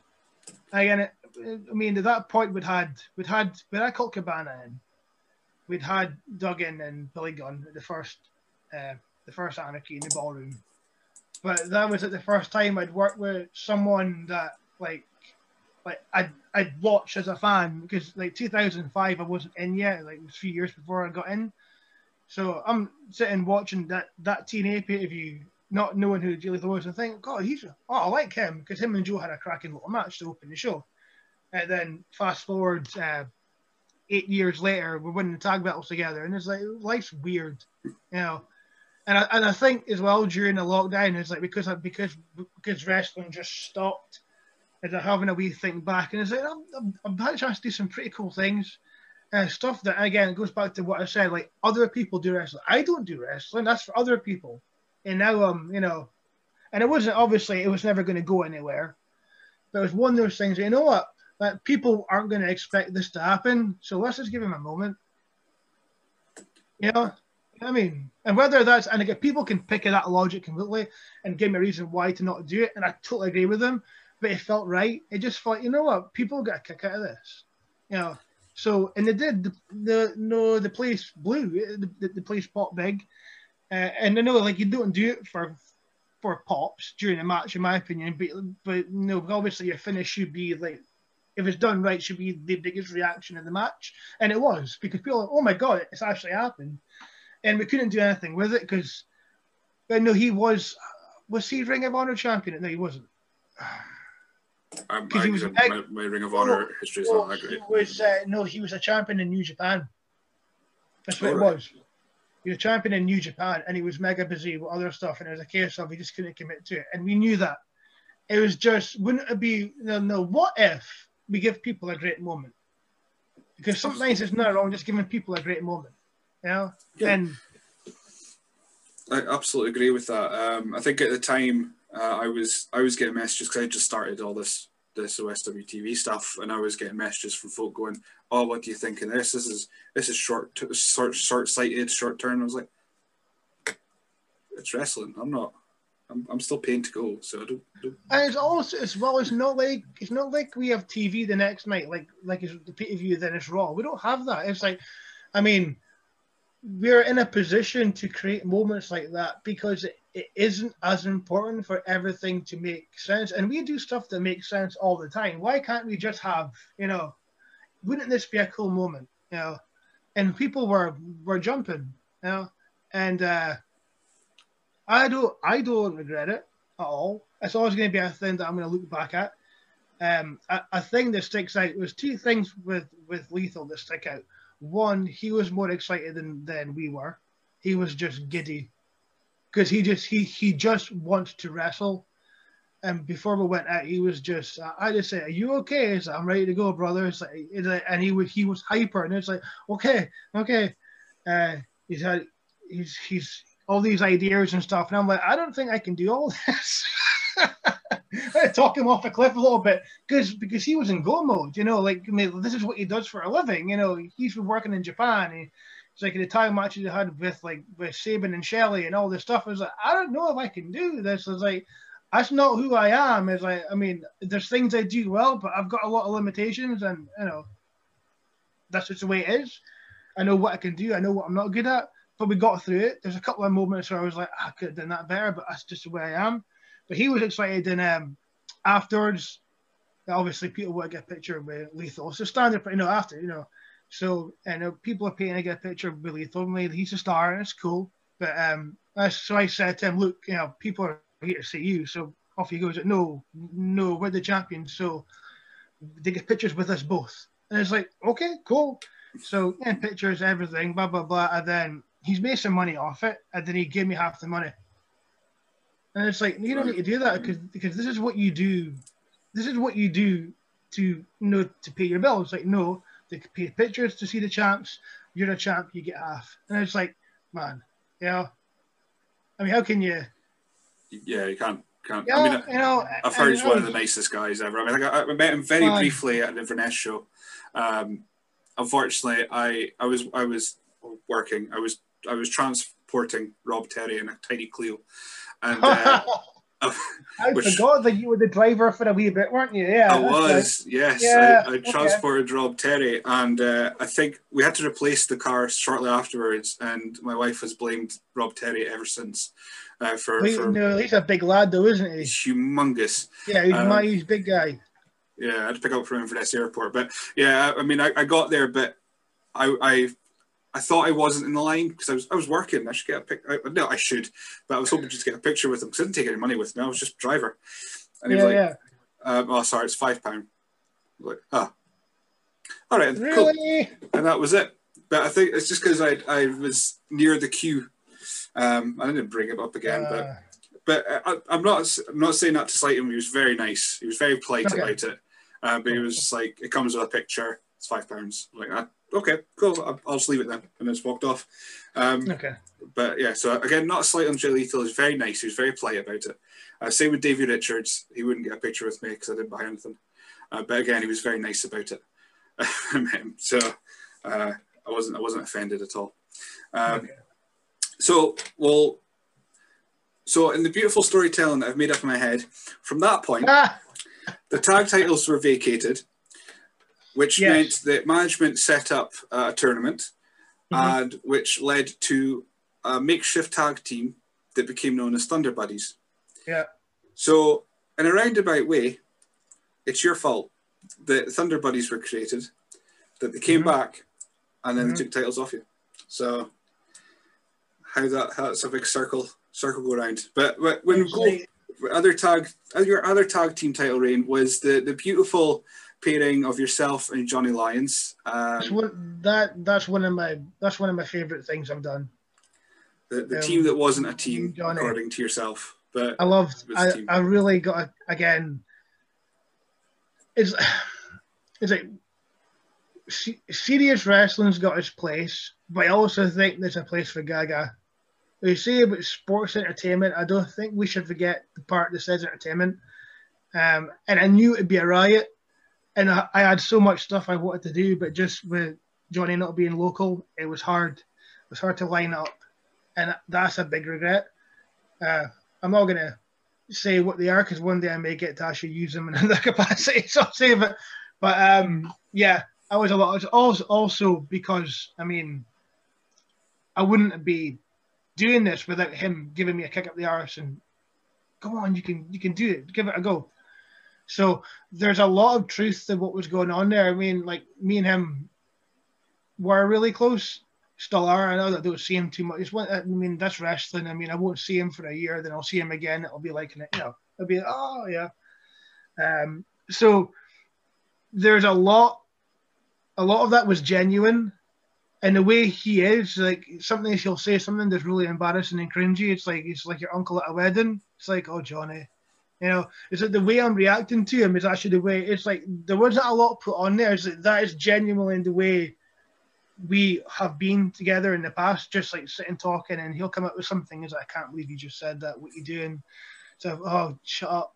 You know, like, and no, like, it's not out of hate. It's out of love. It's totally out of love.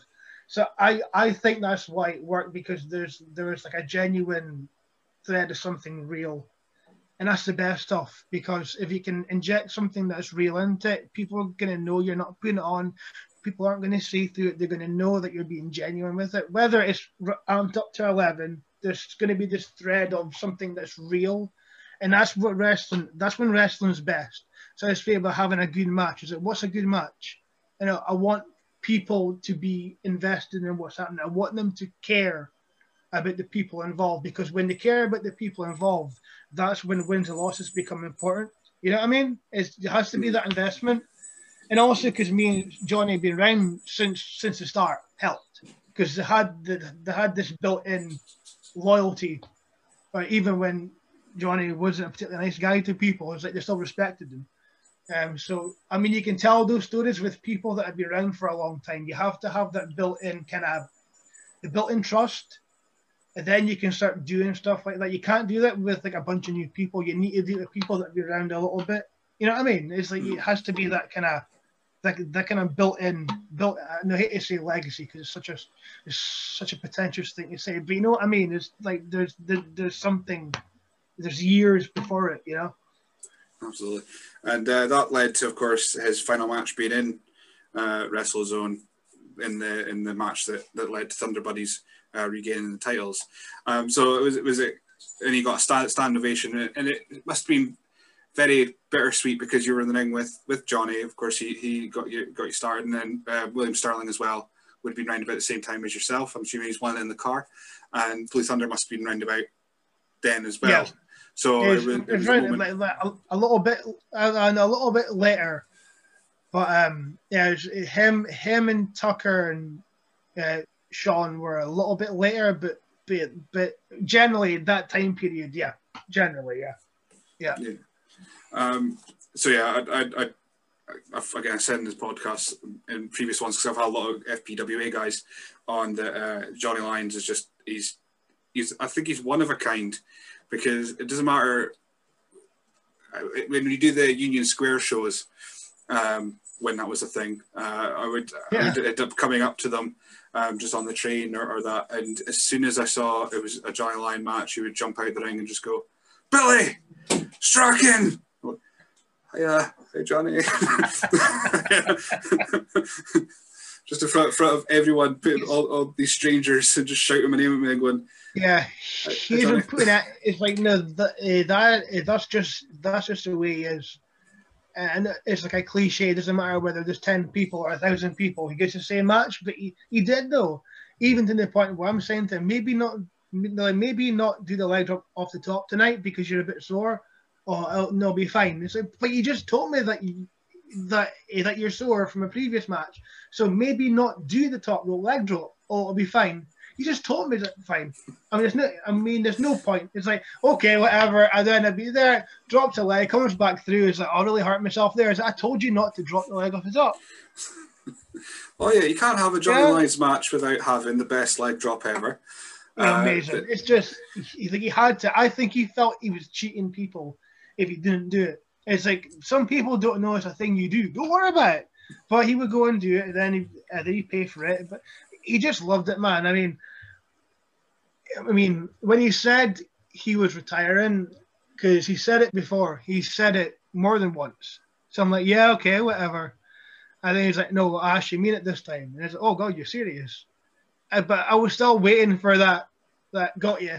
Mm. Like maybe a little bit. Is he being serious? But uh, yeah, he's he's been on about that for quite a while. But it seems to. Oh, obviously, right now there's no wrestling shows anyway. But I mean, I I think he'll get.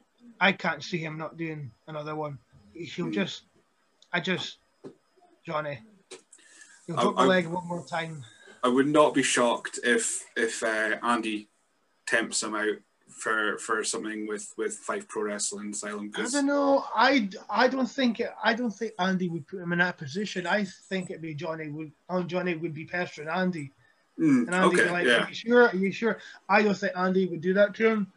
I think it'd be the other way around, and Johnny would be like, "How about this?" It's like, "Well, I thought you retired." Yeah, but how about this? And I, I, I no, I, I don't know. Um, I am surprised that he's stuck to his word so far. But obviously, he's helping out with the youth group, with their academy, so he's still getting to, to, to be a part of it. Because him, because him not being a part of it, because he's put too much time in, he's got too much knowledge, and he's liked and respected by almost everyone. So it, it, it'd, be, it'd be stupid for him to not still be involved in some capacity because it, it would be a waste. no, especially now in light of, you know, so much people being outed. And again, not get into that again, but, you know, we kind of need people like him. You know what I mean? No, no, we need people like him still around because I know a lot of people are just, just, just aren't good for it or can't be trusted. So. Um, yeah. So on a bit more happier note, um, we're speaking oh, about the special okay. guest. Sorry, I took it right oh, down. No, no, no, no, no, I was just thinking. Um, we're speaking about uh, the, especially the, the guests and Jay Lethal and what have you. Um, the the year was it twenty? Uh, wasn't was it twenty fifteen or was it mm-hmm. twenty fourteen? Anyway, he teamed up with X Pac.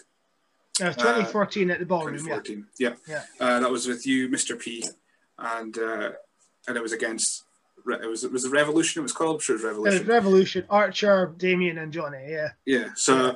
I think I've I've heard Johnny speak about the match a little bit on uh, Stephen Louch's podcast, Tuck of the Draw. Um, yeah, I listened to that one. Yeah. What was what was your thoughts going in teaming with X Pac, who's of course uh, he would he would have been what we would be one two three kid when you when you were kind of getting yeah, into it. Um, so you've seen um, his evolution to X Pac. Yeah, when he had when he had the match with Razor and he beat him on Raw. So from that point to I've I've, I've, watched everything he did that was televised on pay per view or TV, whatever. Um, I had uh, when I was 12 years old, I had a big X Pac poster on my wall. I can remember which wall it was. I can see it in, see it in my head, and um, I remember like told my mom about it, and it's like, remember, no, remember one, two, three, kid. It's like, oh yeah, because she always said that he looked like my cousin Gary, and he did, which was funny. Um, so it's like, yeah, um, oh no, we've got a show on Saturday, and it's like, oh yeah, yeah, I'm teaming with X Pac. The one, two, three, kid. It's like, no, you're not. it's like, I am. It's no, you had him on your wall, and it's like, I know I did, and it's like, that's ridiculous. That, but I think I think she was proud, but she was like, "No, you're not." I was like, "Well, I am." Um, so yeah, I was pretty wild. He um, he's he's also uh, he's also a character. It's like he's had a paper round, he's had a hard paper round, but he's still here. Um, he's one of the. You, know, you used to hear the stories about Eddie Guerrero, where like beforehand he'd be a bit, you know, you know, um, you know, like getting about was a bit difficult, and he was feeling it. But then when the light came on, it would just be he was fine.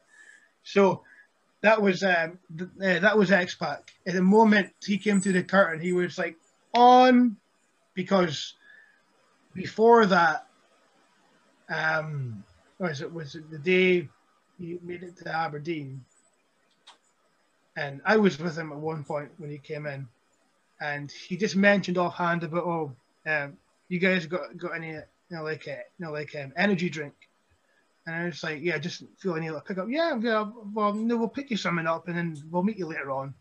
So find him, whatever it was, Lucozade or whatever, energy drink. But um, I get it to him. And then he looks at me like I've got two heads. And he's almost offended, as if me giving him that is me trying to tell him that like that like you need to switch on a bit. So he'd obviously totally forgotten that he just asked me to get this. He'd obviously went for a wee sleep and then woken up again, completely forgotten our conversation. And now he's and now and now I've got heat wags back because he thinks I'm disrespecting him. He's like, no, you asked me to do it. It's like he doesn't remember. It doesn't matter, Scott. Just leave it. It doesn't matter. Don't pick your hill to die on. It's just you know, he was a little bit, but then when but then when it came time, I mean, I say this, but like he's a, a lovely guy. He was a really really good guy he just he just needed to just keep an eye on him, you know. And um, but when it was time for the match, he was fine. You know, he drove at the ring onto Johnny and did a spin kick. He did he did the Bronco? He did the X Factor. He, he he did all the stuff that people.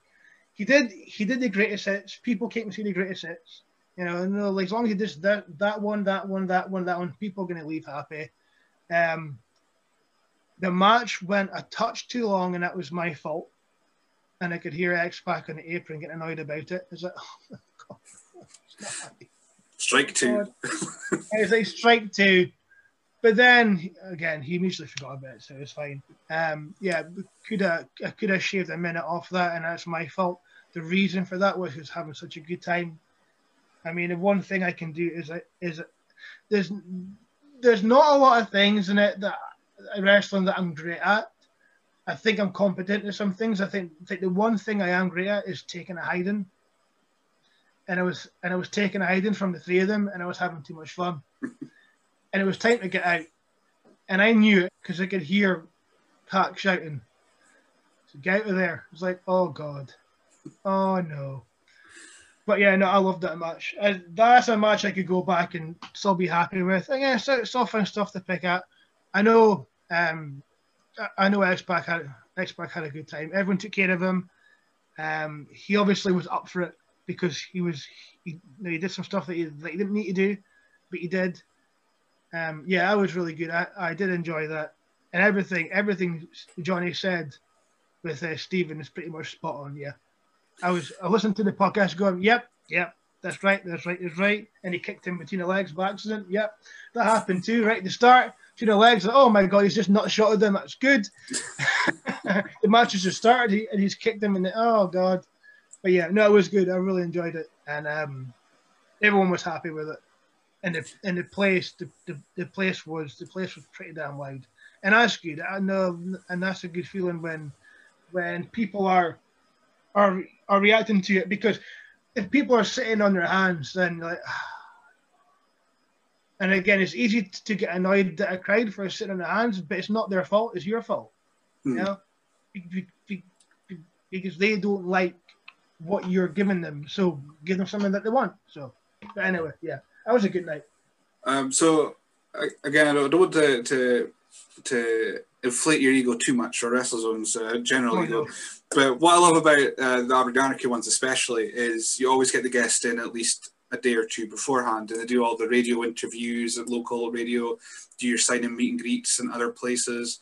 Um, when when uh, the committee or yourself and, and everyone are putting together um, the Aberdeen show, is that something very conscious? Is it just last last minute promotion? Are you very conscious of, of like let's get the guy in the day before and we can get I, sound or I like I make no bones about it. Um, we are very influenced by WWE because um, the way they do things make things you know, they're making things feel special.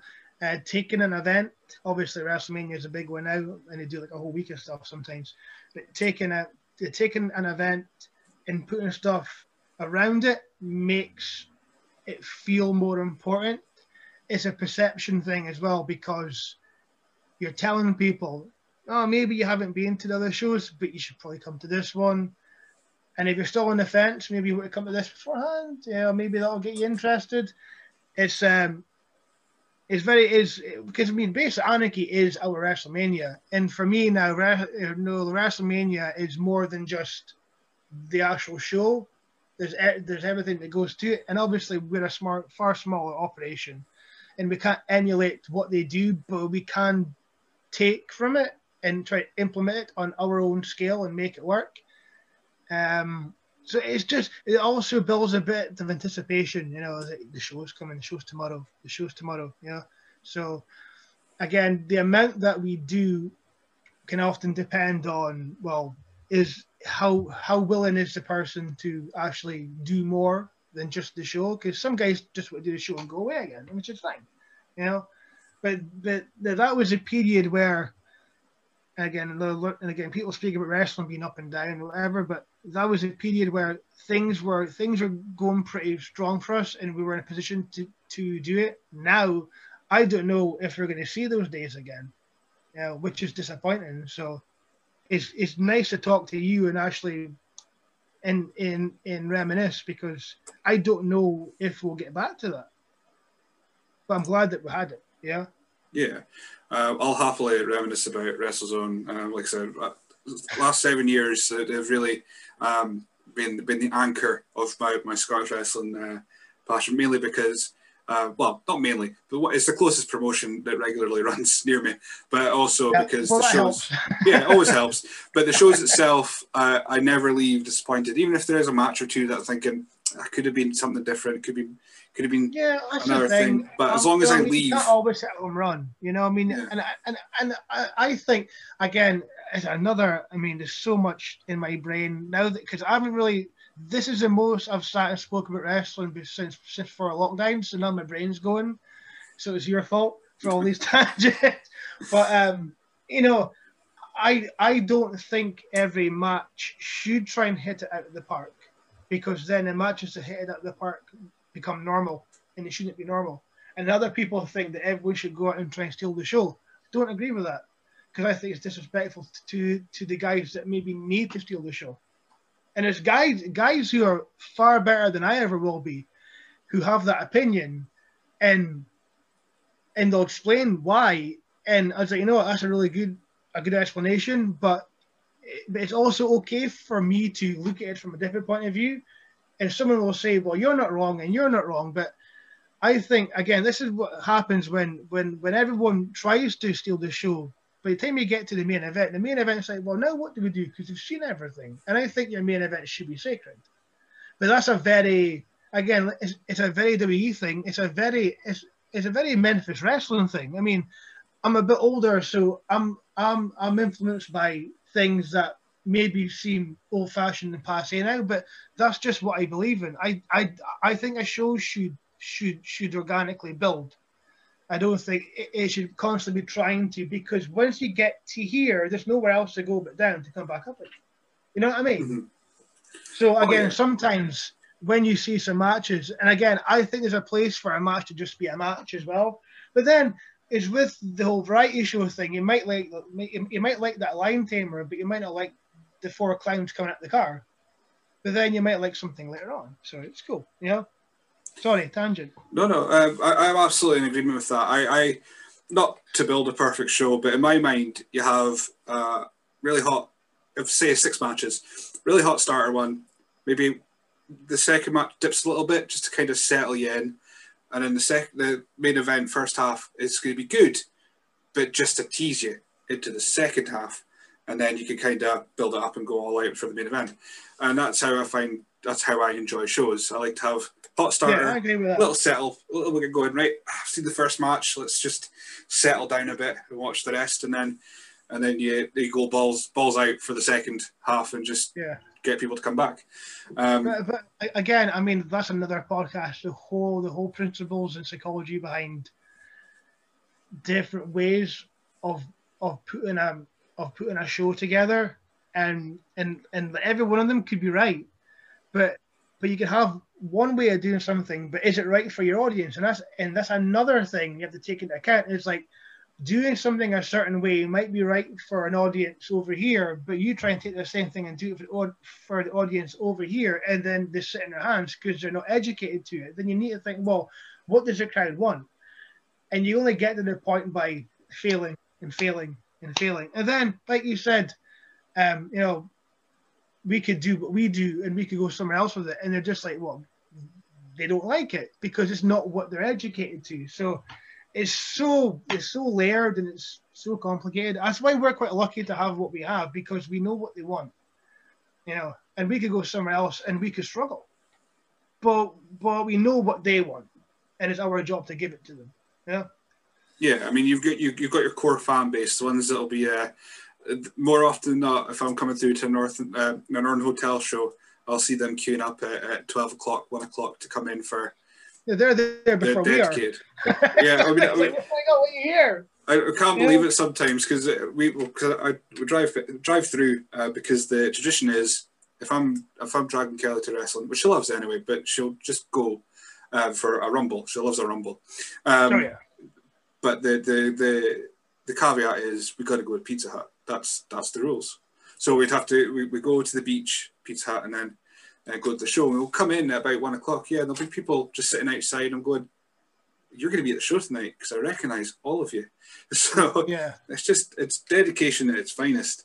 Um, I think. I mean, it's wild because I mean, like those guys are going to get a good seat regardless. You know, so hey, you know, I appreciate it. You know, but I mean I wouldn't go to a, a, gig and queue up at one o'clock for a gig at seven. But again, you know, everyone's different.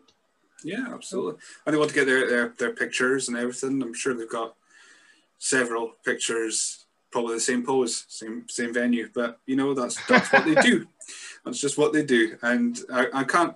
I mean, I, if if I could, I probably would do it do it too. But uh, yeah, I'm the same. I don't want. I, I don't want to. But like, I'm like, if there's a big show going on, like I Aberdeen Anarchy once, um, I've, I've kind of got a bit more grown up now. I'm thinking, right, I, have timed it a little bit better. The first year I went was uh, the 2013 one. I came through on the train super early, and then I think I remember this. Yeah. And I didn't know Aberdeen well at all, uh, even though I've, I've lived like 50 miles away from it for years. So I didn't know like the beach was that close. I didn't know that if I walked 20 minutes, I'd be in, in town. Um, so I just went to the, the, the gym next door to the beach ballroom and had lunch and read Hacksaw Jim Duggan's book. That was my my whole time waiting between before uh, Aberdeen Anarchy.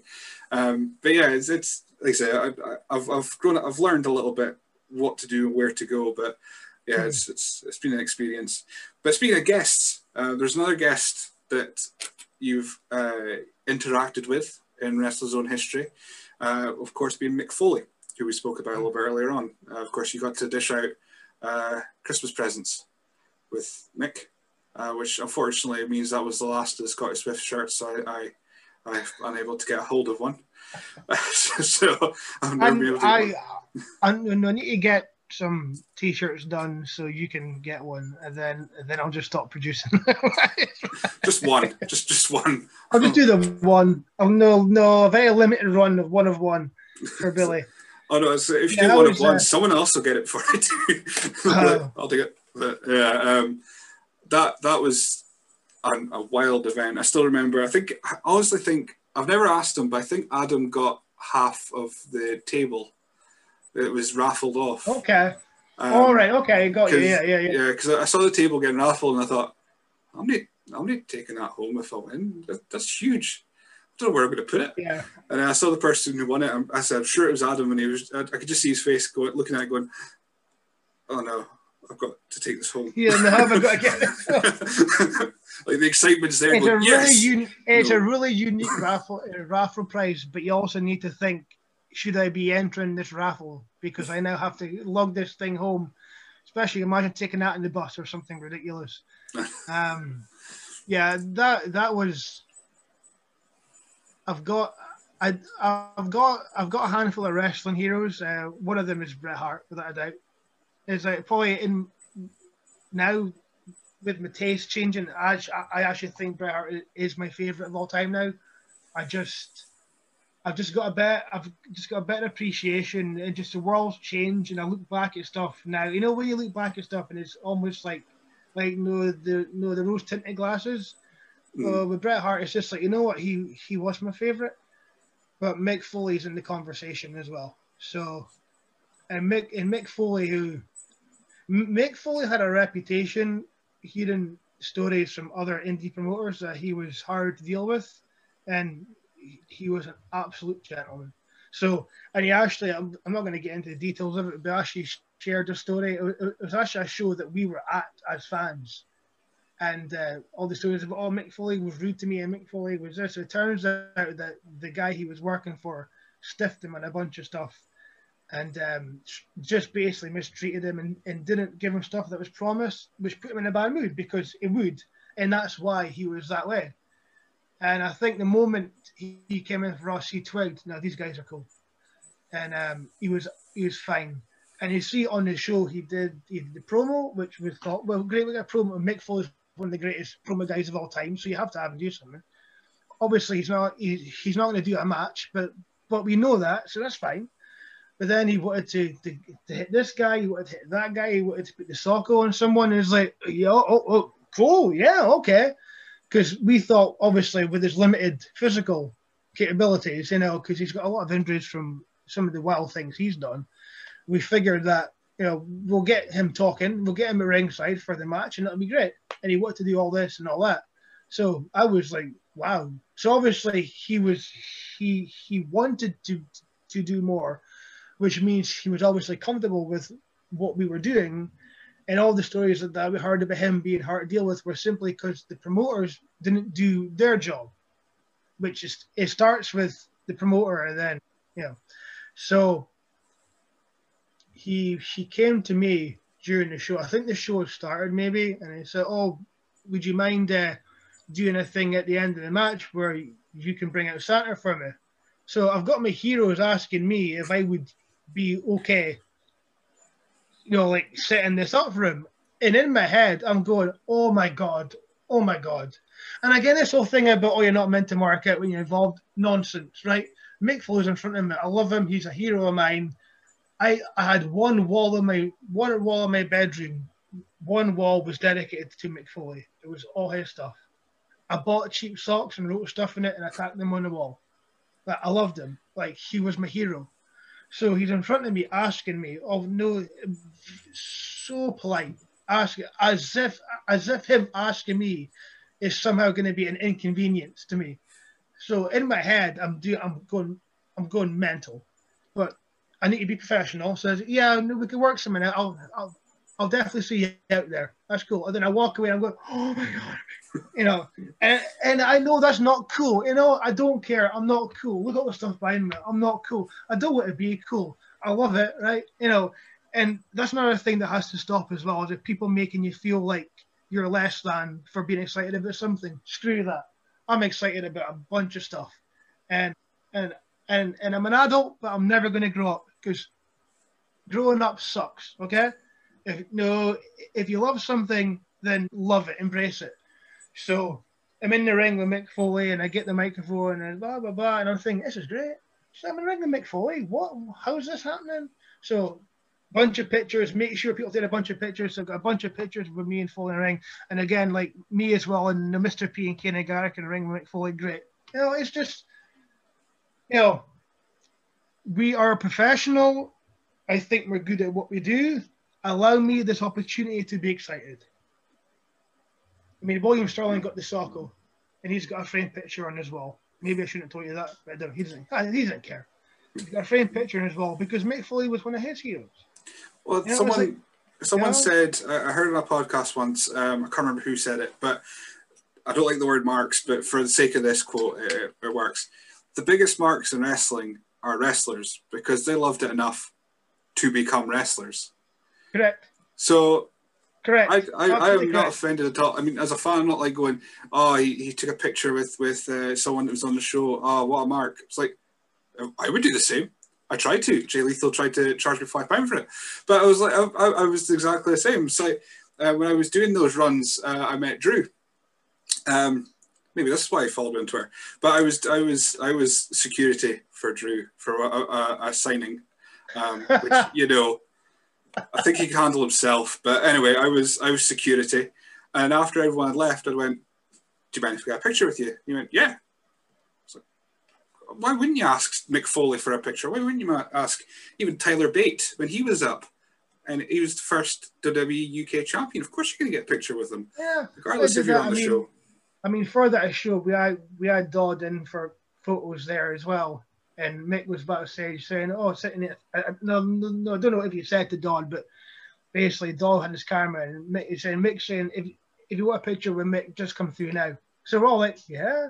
So there's a cracking picture of me and McGee is sitting next to Mick, sitting next to Mick Foley that I think is on I think is on my on on my fan page on Facebook. I'm sure it is, and it's just like this is you know, and you can, you can just tell I'm delighted. You know, Mick Foley. You know, and and if that makes me a mark and a bad person, then I'm a mark and a bad person because I don't care.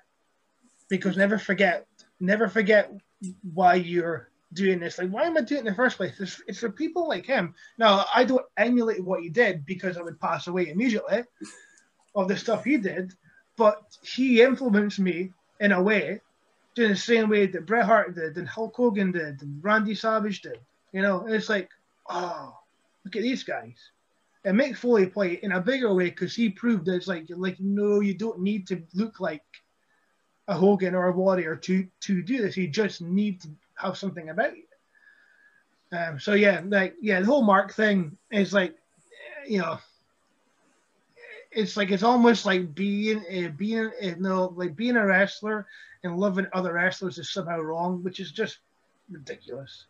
It's just ridiculous. You wouldn't get it yeah. in football, would you? I mean, if you're a football player and, and you played know. against, uh, yeah, I don't know. Ventus, I mean, you see Ronaldo. I don't know. Yeah, yeah, yeah. You know, like a, a world famous. I mean, I'm not. I'm not a football guy, so my knowledge is is. Poor. Well, hang on. I, I think I yeah. think you find on Twitter. I'm, I'm being told that you're the biggest football fan ever. that is that is an elaborate if the gimmick is make. If the gimmick is the gimmick is Thunder asking me football questions. So what do you think of that? and me just bluffing an answer. It's like I don't know what you said. So, so the ongoing gimmick with him and Tucker and Martin Clunas is I like football and Dennis as well. It's like when I just I don't know anything about it. I just I have zero interest. I don't care. I don't like it because it's competitive. Winning distresses me out. It's too much pressure trying to actually win something. That's yeah. weird. yeah. No, seriously, that that is I. You know, it just stresses me out. It's like, oh no, even even even playing cards, it's like, oh, no, I have to win. It's, it's oh, that's too much pressure. Oh no, I, I, I, used to watch football, but then eventually I just preferred watching grown men fighting their pants for a belt. It's way more fun. that's normal to me. yeah, way more fun. Um, right, so we're gonna try try and start wrapping up. I, we've I've got like half of this I still haven't discussed, but we'll probably have part two. We'll, we'll do part two. We'll definitely um, do part so I'll go for um, just quickly. How was how was uh, the Lita Q and A? Um, you were kind of thrust yeah. in the last second oh, for that. See, it was oh, it's bad that I can't is, I can't remember the name of the promotion. Uh, I didn't I, actually. I, I know it if, if that helps. Is it ADM triple, um, triple, I think it was Triple M, was it? And then was it was it that? Okay. I think it was because they were mainly doing uh, events like uh, darts, and, mm. and hmm. then they started branching out into doing um, you know, the Q and A's with like celebrities and stuff. Okay, and um, the the guy who was running it, I didn't speak to the guy directly. Someone else did, so I I don't know all but the initial contact. But they were basically, look, look, you know, we're doing this thing. Well, uh, we know you guys are the are the wrestling guys in Aberdeen. I think I think the guy is from Aberdeen. He might not live in Aberdeen, but he's from Aberdeen. I think and that's what he knew. So he said, look, basically, you know, like, you know, you guys are the wrestling guys. Um, would you mind hosting it? It's basically like everything's good to go. He said it'd be a lot easier if we do it because I think you had to you had someone else to do whatever. So yeah, okay. So I'm thinking, cool. Well, no, she shows up. The venue's booked. But no, that venue with all the glass is booked, which is their booking, whatever everything's in place. People have got their tickets. Uh, we know when it's happening. Cool. So I'm thinking, oh, I'll, I'll finish work. I'll head down. Um, basically, um, plan was to, because a lot of regulars are going to be there. I was just going to just hang about, hang about in a corner, try and be invisible, because it's not like she's here. Like no, like go actually look at the proper star, the no, no the mega star. Just look at her, because it doesn't matter that I'm here. No, just going to sit in a corner I was to just sit by the merch table and just and just just watch and just stay out the way. Fine, sorted. So I get there. I'm there for about half an hour, speaking away to some of the guys already there, and then um, I get told, "Oh, yeah, the guy who's hosting the night isn't here." So I assumed that it was a package deal. They would come here. She, she came with a handler, and we would have the guy do the night. Well, he didn't show. Now I don't know whether he didn't show because he couldn't be bothered. I don't know whether it was never planned in the first place. I don't know. All I know is I'm being told, and it's like it's like half I don't know, half six maybe, whatever time it is, scheduled to go out after seven, I guess. It's like no, we need you to do it because there's no one else here, really.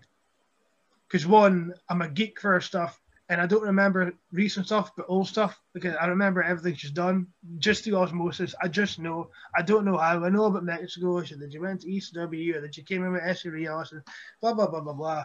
Um, I just do. So I'm being told, well, well, well, you need to do.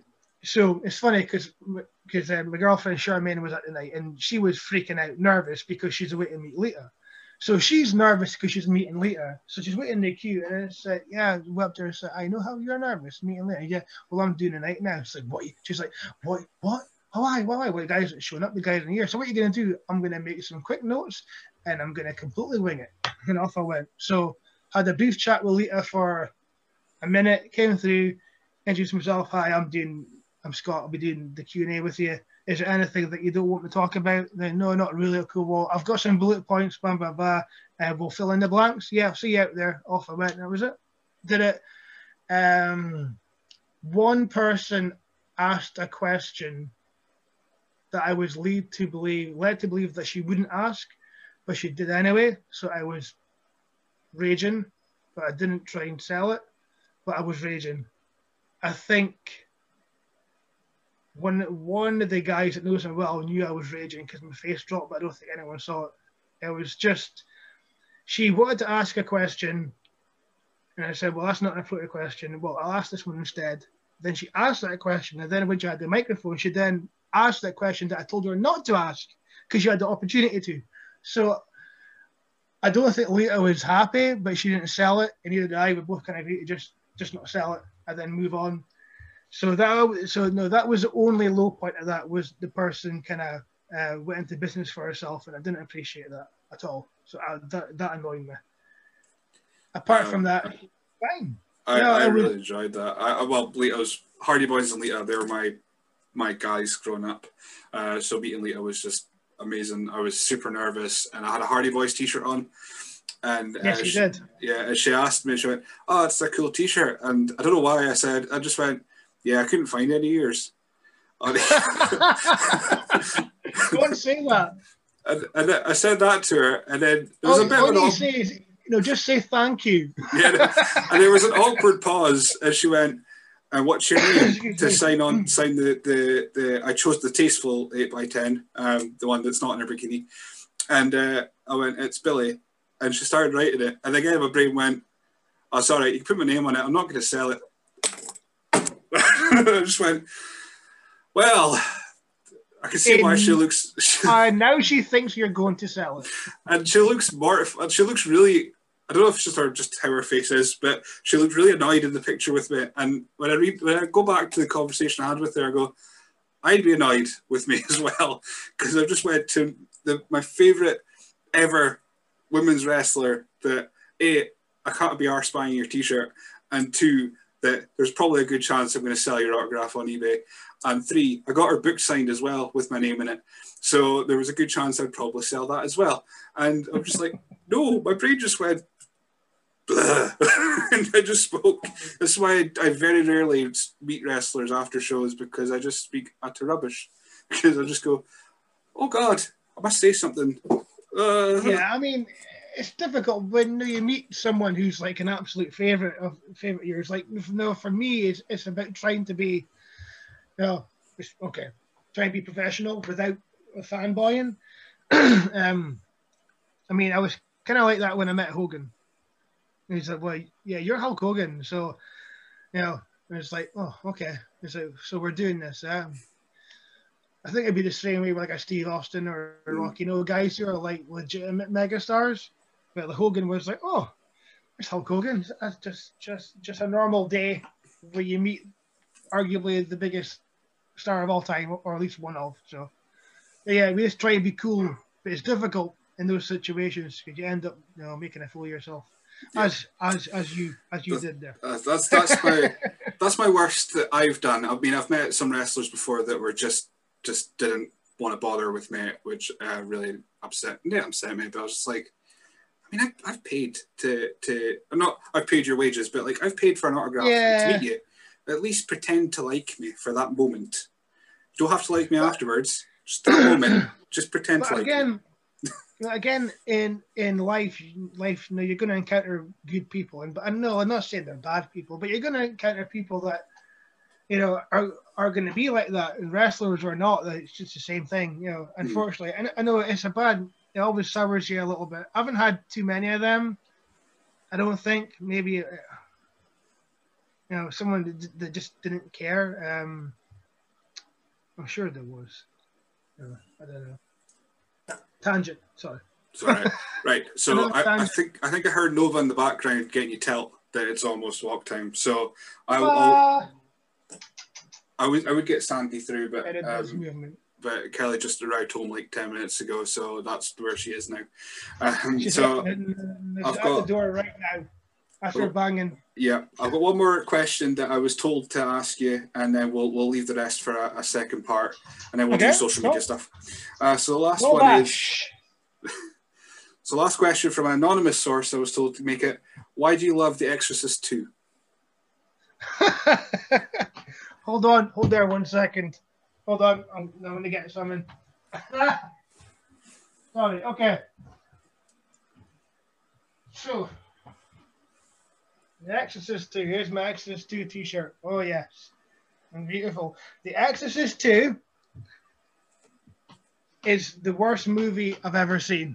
And you're saying, well, Scott, if it's the worst movie you've ever seen, why would you drop money on getting a t shirt from Portugal? Because that's the only place that did it for, for this movie.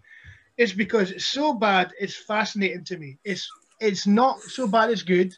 It's not so bad it's bad. It's so bad it's fascinatingly bad. Like the all the decisions that they made in making the film are baffling. Everything about it is wrong. The structure is wrong. The dialogue is horrendous. You watch the film asking yourself over and over again, I don't know what's happening. Why is that happening? Is this a dream sequence? Are we in real time? It's awful. It's awful. I had to have the t-shirt. Um, cool, It's right. awful. So, so like I say, hear Nova. She's she's one walked. So before we wrap up for this part, uh, where can people find you on social media? Oh, that's terrible. I should. Why? I don't know my handles. I, I, I think it's just at at Scotty Swift on Twitter. I'm not really on Facebook just now. It's terrible. It's like I don't know. I've became a Twitter guy. I never thought I'd be a Twitter guy. But yeah, I mean Scotty Swift on Twitter at at Scotty Swift. You'll find me on Twitter. I'm I'm quite active in that just now. I don't know. I guess it's where all, I guess Twitter's where all the cool kids are. That's where the drama Oh. happens. So Oh, God. to you're not joking about that. The, the drama, there's always something happening, or someone said something stupid, or someone said something inappropriate, and it's like, oh, there's a lot. You know, the thing that there's lots of things about this year that annoy me, and we're waiting to wrap up, and we'll get part two and maybe talk more about it. There's a lot of white knights just now. There's a lot of people in glass houses. Don't throw stones when, when, when you live in a glass house because you'll end up looking like an idiot. Hmm. Yeah, um, yeah. Ah. so we'll, we'll leave that for part Honestly. two because I've got the other things on my list here, which we'll get to in, in a second part. Uh, you go into WrestleMania, Lex Luger. Uh, I've got The Simpsons, uh, Monorail, Five Star Wrestling. Uh, your potential of being the first Grand Slam champion in WrestleZone. I've got loads of stuff. I like I said, this is all stuff I just got top of my head because I've watched WrestleZone for so long. But yeah, Yeah. well, that's that's the tease. That's the tease for a second part. So we'll figure out uh, time and date for uh, uh, another episode. But yeah, this has been a, a f- fascinating episode, and yeah, I think I've enjoyed this. It's been fun. Well, no, Like I said, I mean, we had uh, a, a brief sit down in Keith, 2016. Remember, was it 15? We were backstage and we had a wee sit down for about 20 minutes. Uh, yes, yes, uh, yeah, I've got that somewhere. Uh, it's on it's on the YouTube channel somewhere. Yeah, and that was the longest we no apart from like like you know, during like intervals or meet and greets at shows. That was the longest we've ever spoken until now. So I've really enjoyed having a chance to sit down and, and like I said, with lockdown, I haven't really thought too much about. I, mean, I am thinking about wrestling now. Now that we're training and it is non-contact, that's another thing that we can speak about. The whole, the whole, the whole, the, the whole issues in trying to work around the non-contact thing is difficult, but we're making it work. Um, this is this is the first time I've really in a long time that I've just sat and spoke about wrestling, and you've got me kind of excited again. So thank you. Yeah. Yeah, uh, uh, the the Keith shows. like, We're, we are wrapping up before I go into the ones, but the Keith shows um, that that's got a really close place to my heart because the year after that was uh, the that week my dog passed away. So Oh. it was you guys were put, you guys somehow got lumped with the task of cheering me up, and uh, even though the pictures don't look like I was cheered up, I got I had a face like smacked arse, but I actually was thanks to you guys. So yeah, that was. Um, forever and day. I think that's possible why I'm again um, so uh, passionate about WrestleZone and, and and that as well. Um, but yeah, we'll we'll leave that for a second part. We'll talk Yeah. about more training and and yeah, I want to find out more about Five Star Wrestling, so I'm excited about that. But uh, for I, though, I do. I I have a great five star um, story that I haven't really shared apart from you know, the guys that I'm close to. So stay tuned. Stay tuned. That's going to be amazing. But yeah, thank you very much, though. Look forward to part two. You're welcome. Thank you, man.